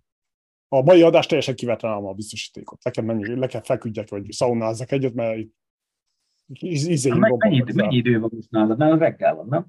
Igen, reggel fél tíz, vagy majdnem fél tíz. Én akkor még nem bírok beszélni. Oké, okay, menjünk tovább. Esetleg van még az AI-ról. Hát szerintem ezt az AI-t ezt, ezt hagyjuk abba, mert az a baj, hogy túl partalan tudnék beszélni róla. Akkor csináljuk azt, hogy gyere vissza, és akkor tudunk Majd egyszer beszélgetni. Mi a tervetek a jövőre nézve? Hol látjátok magatokat 5-10-25 év múlva? Hát ez egy jó kérdés. Jövőre nézve én szeretném megtartani a csapatunkat, bővíteni a csapatunkat, és elérni azokat a célokat tulajdonképpen, amit egy-egy projektben meghatároztunk. Emellett saját magunkra és a családunkra is időt hagyni. Nekem ez már egy nagyszerű 5-10, akár 20 éves terv tulajdonképpen elég általános. Igen, nekem 10-15 év is a kölykök kiröpülnek a fészekből, úgyhogy könny, könnyebb életek lesz. Más életünk lesz. Más lesz, igen. Um, hát én megmondom, hogy a következő tíz év végére szeretnék oda eljutni, hogy előkészítem a saját nyugdíjvonulásomat, visszavonulásomat, ugye én már nem egy fiatal srác vagyok. Úgyhogy ezt következő tíz évet én annak szentelem, hogy szépen lassan, fokozatosan visszavonuljak a cégnek tényleg így a konkrét tevékenységeiből, egy, egyfajta tulajdonos, irányító tulajdonos pozícióba, ilyen board member pozícióba, és kineveljem azt a gárdát, akinek szerintem egy-két alapembere már megvan itt nálunk, még szeretnek hozzá embereket, akik már képesek úgy ö, fenntartani a céget, hogy ki tudják gazdálkodni az én fizetésemet is, de nem kell dolgozzak, hanem a Nekem a következő tíz évre ez a, ez a, ez a cél, a, a személyes, személyes célom. A cégnek a növekedésében én is mindig, ö, növekedésében és terjeszkedésében mindenképpen gondolkodom. Nagyon örülnék annak, hogyha sikerülne ö, egy, először egy zárt, aztán egy nyílt részvénytársasággá továbbfejlődnünk. A non-profitnak ez az egyik, egyik ö, szinte az egyik egyetlen lehetséges tőkebevonási lehetősége, hogy részvényei vannak. A, még nagyon szeretnék létre akarok hozni egy ilyen alapot következő tíz évben, ami tényleg segít a startupoknak. A világon megtalálni nekik a legjobb, hát ahol ez egy ilyen startup anyahajót, vagy nem tudom, valami hasonlót, ami képes tényleg, hát ne is startupokról beszéljünk, jó, jó cégekről, jó termékekről beszéljünk inkább, azoknak megtalálni az ideális kiindulási pontot a világon, hmm. ahol, ahol a legjobb környezetben tud megnőni, illetve hogy azokat a tényleg ilyen, mindez a hidrogéngyártás hulladékból, azokat a groundbreaking dolgokat meg lehessen finanszírozni, ami valami miatt, ugye valamilyen érdekből, valami lobbynak a nyomására az államok nem akarnak megfinanszírozni, és a magánbefektetők sem. Tehát tényleg ilyen kifejezetten a jövő generációnak a bolygót megőrző ö, típusú fundjaira, befektetéseire ö, gondolok itt. Ez az például, amit, amit még a következő tíz évben szeretnék, szeretnék itt tető alá hozni, mint az utolsó ilyen komolyabb, komolyabb művemet. Utána megmondom őszintén, én a 20 éves időtávon már tényleg a, a visszavonulásra és a pihenésre pihenésre gondolok, mert már akkor annak jön el az ideje. Tehát én nem szeretnék az a, az a director lenni, aki tepső visz neki az íróasztal mellől. Aztán nem tudom, lehet, hogy 60 éves, hogy nem fog tudni aludni, akkor más lesz a gondolat, de most persze, jó kipihenem magam, az, az már így, így időszerű. Ez az, hogy, hogy a nyugdíjas kort, az, az nem is a nyugdíjas kor, ugye a nyugdíjas kor az, hogy hazamész és nem csinál semmit, esetleg kertbe kapirkálsz, vagy, vagy unokákat beszrász, vagy valami hasonló. Viszont ezt nagyon jól ki lehet egyensúlyozni. Szerintem az ott tudja, mikor elérsz egy olyan pontra, amikor nem kell dolgozzál. Csak ha akarsz dolgozni. És persze, ha szenvedélyed van, akkor akarsz dolgozni. Szóval ez a az egészben. Ne, ne legyen az, hogy ott kell bent legyél ahhoz, hogy a dolgok működjenek, hanem akár honnan tényleg a unokák rohangálnak, és közben olvasol a tableten valami, valami hasonló. Jó, jó néz ki, jó hangzik. Hát jó, csak még azért elég sokat kell kapálni érte. Hát ez ilyen, semmi se egyszerű, semmi se könnyű, mindennek vannak, minden kihívásokkal, kihívásokkal jár, meg kell fizetni érte, de az ember akarja és, és komolyan gondolja, és a szenvedélye is valamilyen szinten, akkor tíz év úgy elteli, mint a sétsz. Bizony. Az biztos. Uh, ha tehetnéd, milyen világméretű problémát oldanál meg is hogyan? Zoli ezt már nagyjából uh, lefette, de olvasni. Én szerintem nem tudnék belőle egyet választani, amit, amit megoldanék. Én szerintem a túlélésünknek a kulcsa, és ezt talán inkább, mint biológus mondom, az az, hogy megmaradjon a víz a Földön. Mert jelenleg mindent megteszünk azért, hogy a Földnek a vízkészleteit minél jobban feléljük, minél jobban elhasználjuk. Úgyhogy szerintem ez, ez lenne az, ahol én elkezdeném. És az, hogy hogyan gondolom startupon keresztül? Hát a hogyan szerintem ennek nagyon sokféle módja kell legyen, ami, ami együtt dolgozik, és ennek a kitalálására nem én vagyok a megfelelő személy. De úgy gondolom, hogy ez a legkardinálisabb probléma. De a tökéletes személy vagy arra, hogy kézen fogjad azt az illetőt, és segítsed azt a céget a, a növekedésen. Az egyik ilyen személy tudunk lenni. Az egyik ilyen. Jogos, én is ezért szeretem a startup életet, a, a vállalkozásokat, mert tényleg szerintem ők fogják megváltani a világot. Nem a politikusok sajnos. A politikusokon hát, nagyon sok gond van. Igen. A politikusokon nagyon sok gond van, egyre jobban be vannak gyepesedve, saját kis buborékba élnek, hát nincs meg az, hogy, hogy kommunikáljunk egymással, főleg a különböző pártok, mert ez úgy tűnik, hogy ez ilyen világtrend, hogy minden országban ez van, hogy egyre jobban eltávolodnak egymástól. Nincsen az, hogy hallgatnak a piacra, tudósokra, hanem kis szopnak valamit a kisúlyokból, vagy valaki susmog valamit a fülükbe, és akkor az alapján cselekednek. Nagyon el vannak rugaszkodva, ilyen nagyon elitté váltak, vagy nem is tudom. De persze ez csak én látom egy amerikai csáv 1982-ben írt egy könyvet, hogy miért van az, hogy a pártok meg a politikusok elagultak. Became obsolete. Why political parties became ez a címe. Majd olvasd el, 82-ben írta, nagyon tisztán adja, és még akkor nem volt szociális média, ne felejtsd el. Uh, úgyhogy uh, igen, sajnos nekünk sincs jó tapasztalataink a politikusokkal. Nem gondolom, hogy a politikus ne lenne idejét múlt, főleg, hogy jön az AI. Tehát ha van olyan szakma, amit ki lehet váltani, szerintem az a politikus. Ez van. Igen, igen. Oké, okay. villámkérdések. Ha minden jó, az gyorsan keresztül rajta, és engedlek. Biztos uh, meg akarjátok váltani a világot. Kedvenc könyved? Nekem a gyűrűk ura. Dűna. Melyik könyv volt a legnagyobb, legnagyobb benyomása rád, mint vállalkozó?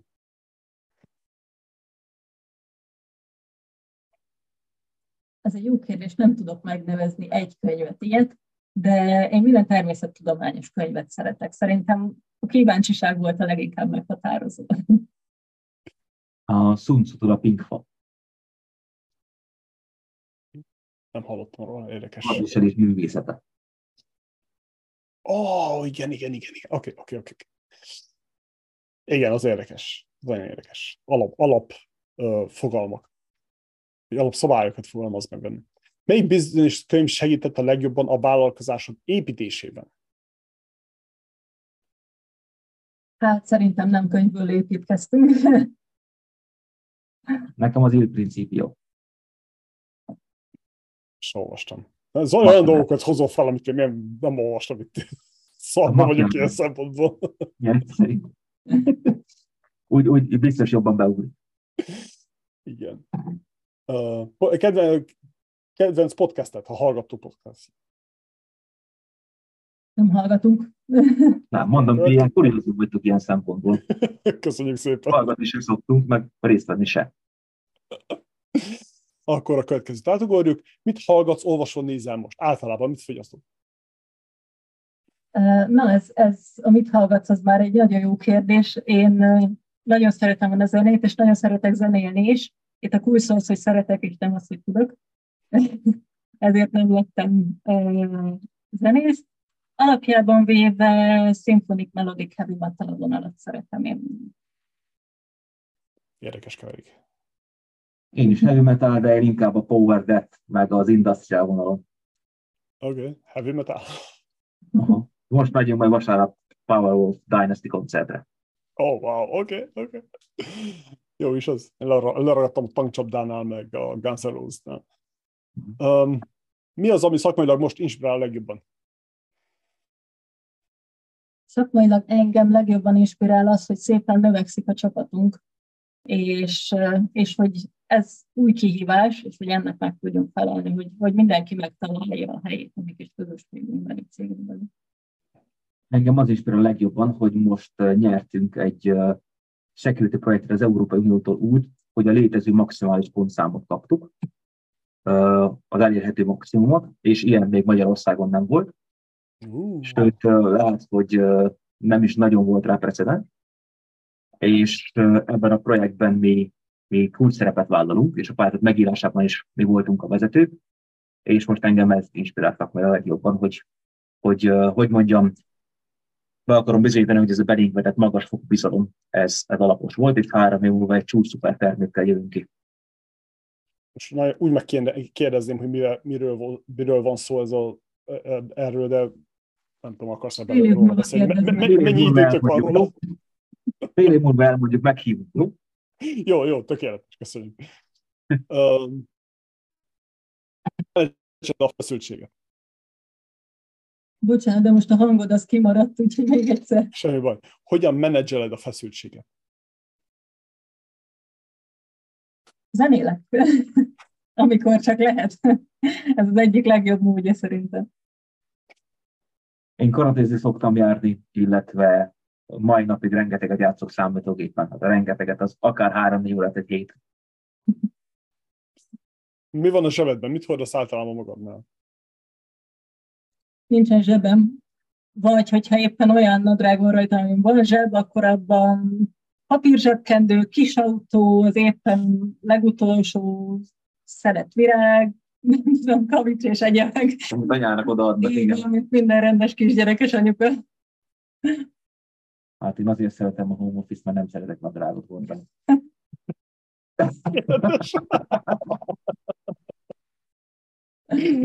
Tökéletes a őszinte. Rendezett vagy rendetlen iroda? A kettő között. Szerintem, ahol rend van, ott nincs munka. Ahol túl nagy a rendetlenség, ott meg azért nincs munka, úgyhogy meg kell találni a jó középutat. Igen, a hétvégi, hétvégi rend és a hétvégi káosz között vagyunk éppen. Mit jelent számodra a pénz? Egy eszköz ahhoz, hogy el tudjam érni a céljaimat. Egy eszköz. Mit jelent számodra a siker? A siker, hogy megfelelő mennyiségű időt tudok magamnak félretenni ahhoz, hogy azt csináljam, amit igazán szeretek. Ez is jó. Nekem az egy visszacsatolás a minőséghez. És azt jelenti, hogy minőségi volt a munka, amit végeztem. Jogos, ez is jó, ez is jó. Uh, mondjál nekünk valamit, amit még senki vagy kevesen tudnak rólad. Zoli ezt már kipipált az előtt. Szerintem ezt, ezt én is kipipáltam ezzel a zenéléssel. Köszönöm, hogy nem kell megismételni. Nem szégyen az.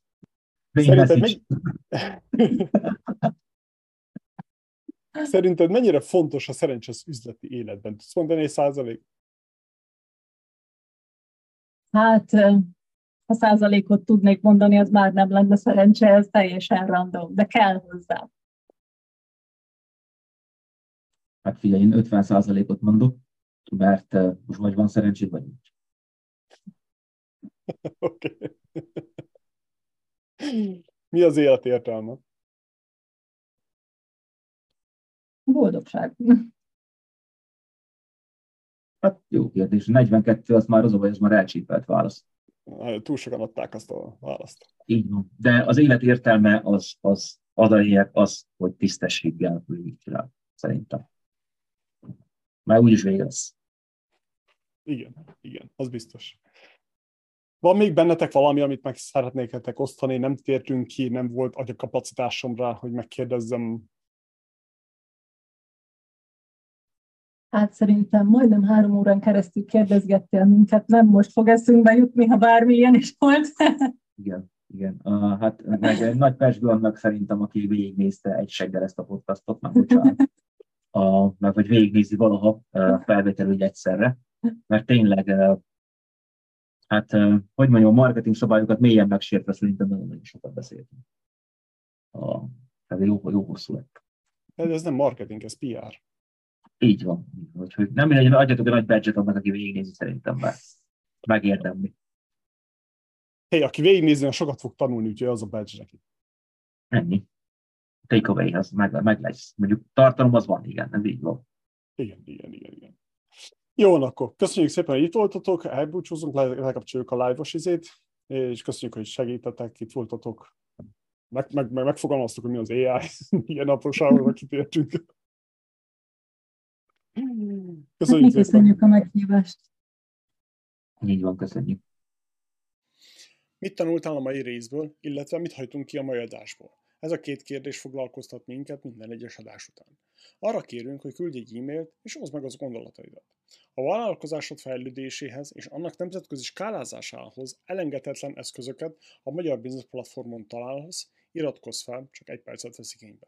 Kövess minket a Youtube-on, ahol megnézheted a klippeket, teljes adásokat, kérdezhetsz, és válaszolni is fogunk. Ezeket a beszélgetéseket a Magyar Business honlapon már videókesz formájában elérhetitek, sőt, a régebbi epizódokat is dolgozzuk fel folyamatosan. Ezennel szeretném megköszönni a vendégeinknek, hogy eljöttek a virtuális stúdiónkba. Furis Adléla voltam, köszönöm a figyelmedet, és köszönöm a csapatnak. Nazsi, Regina, Jami, Bálint, György, Laci. Hatékony skálázás mindenkinek, és kellemes nyarat!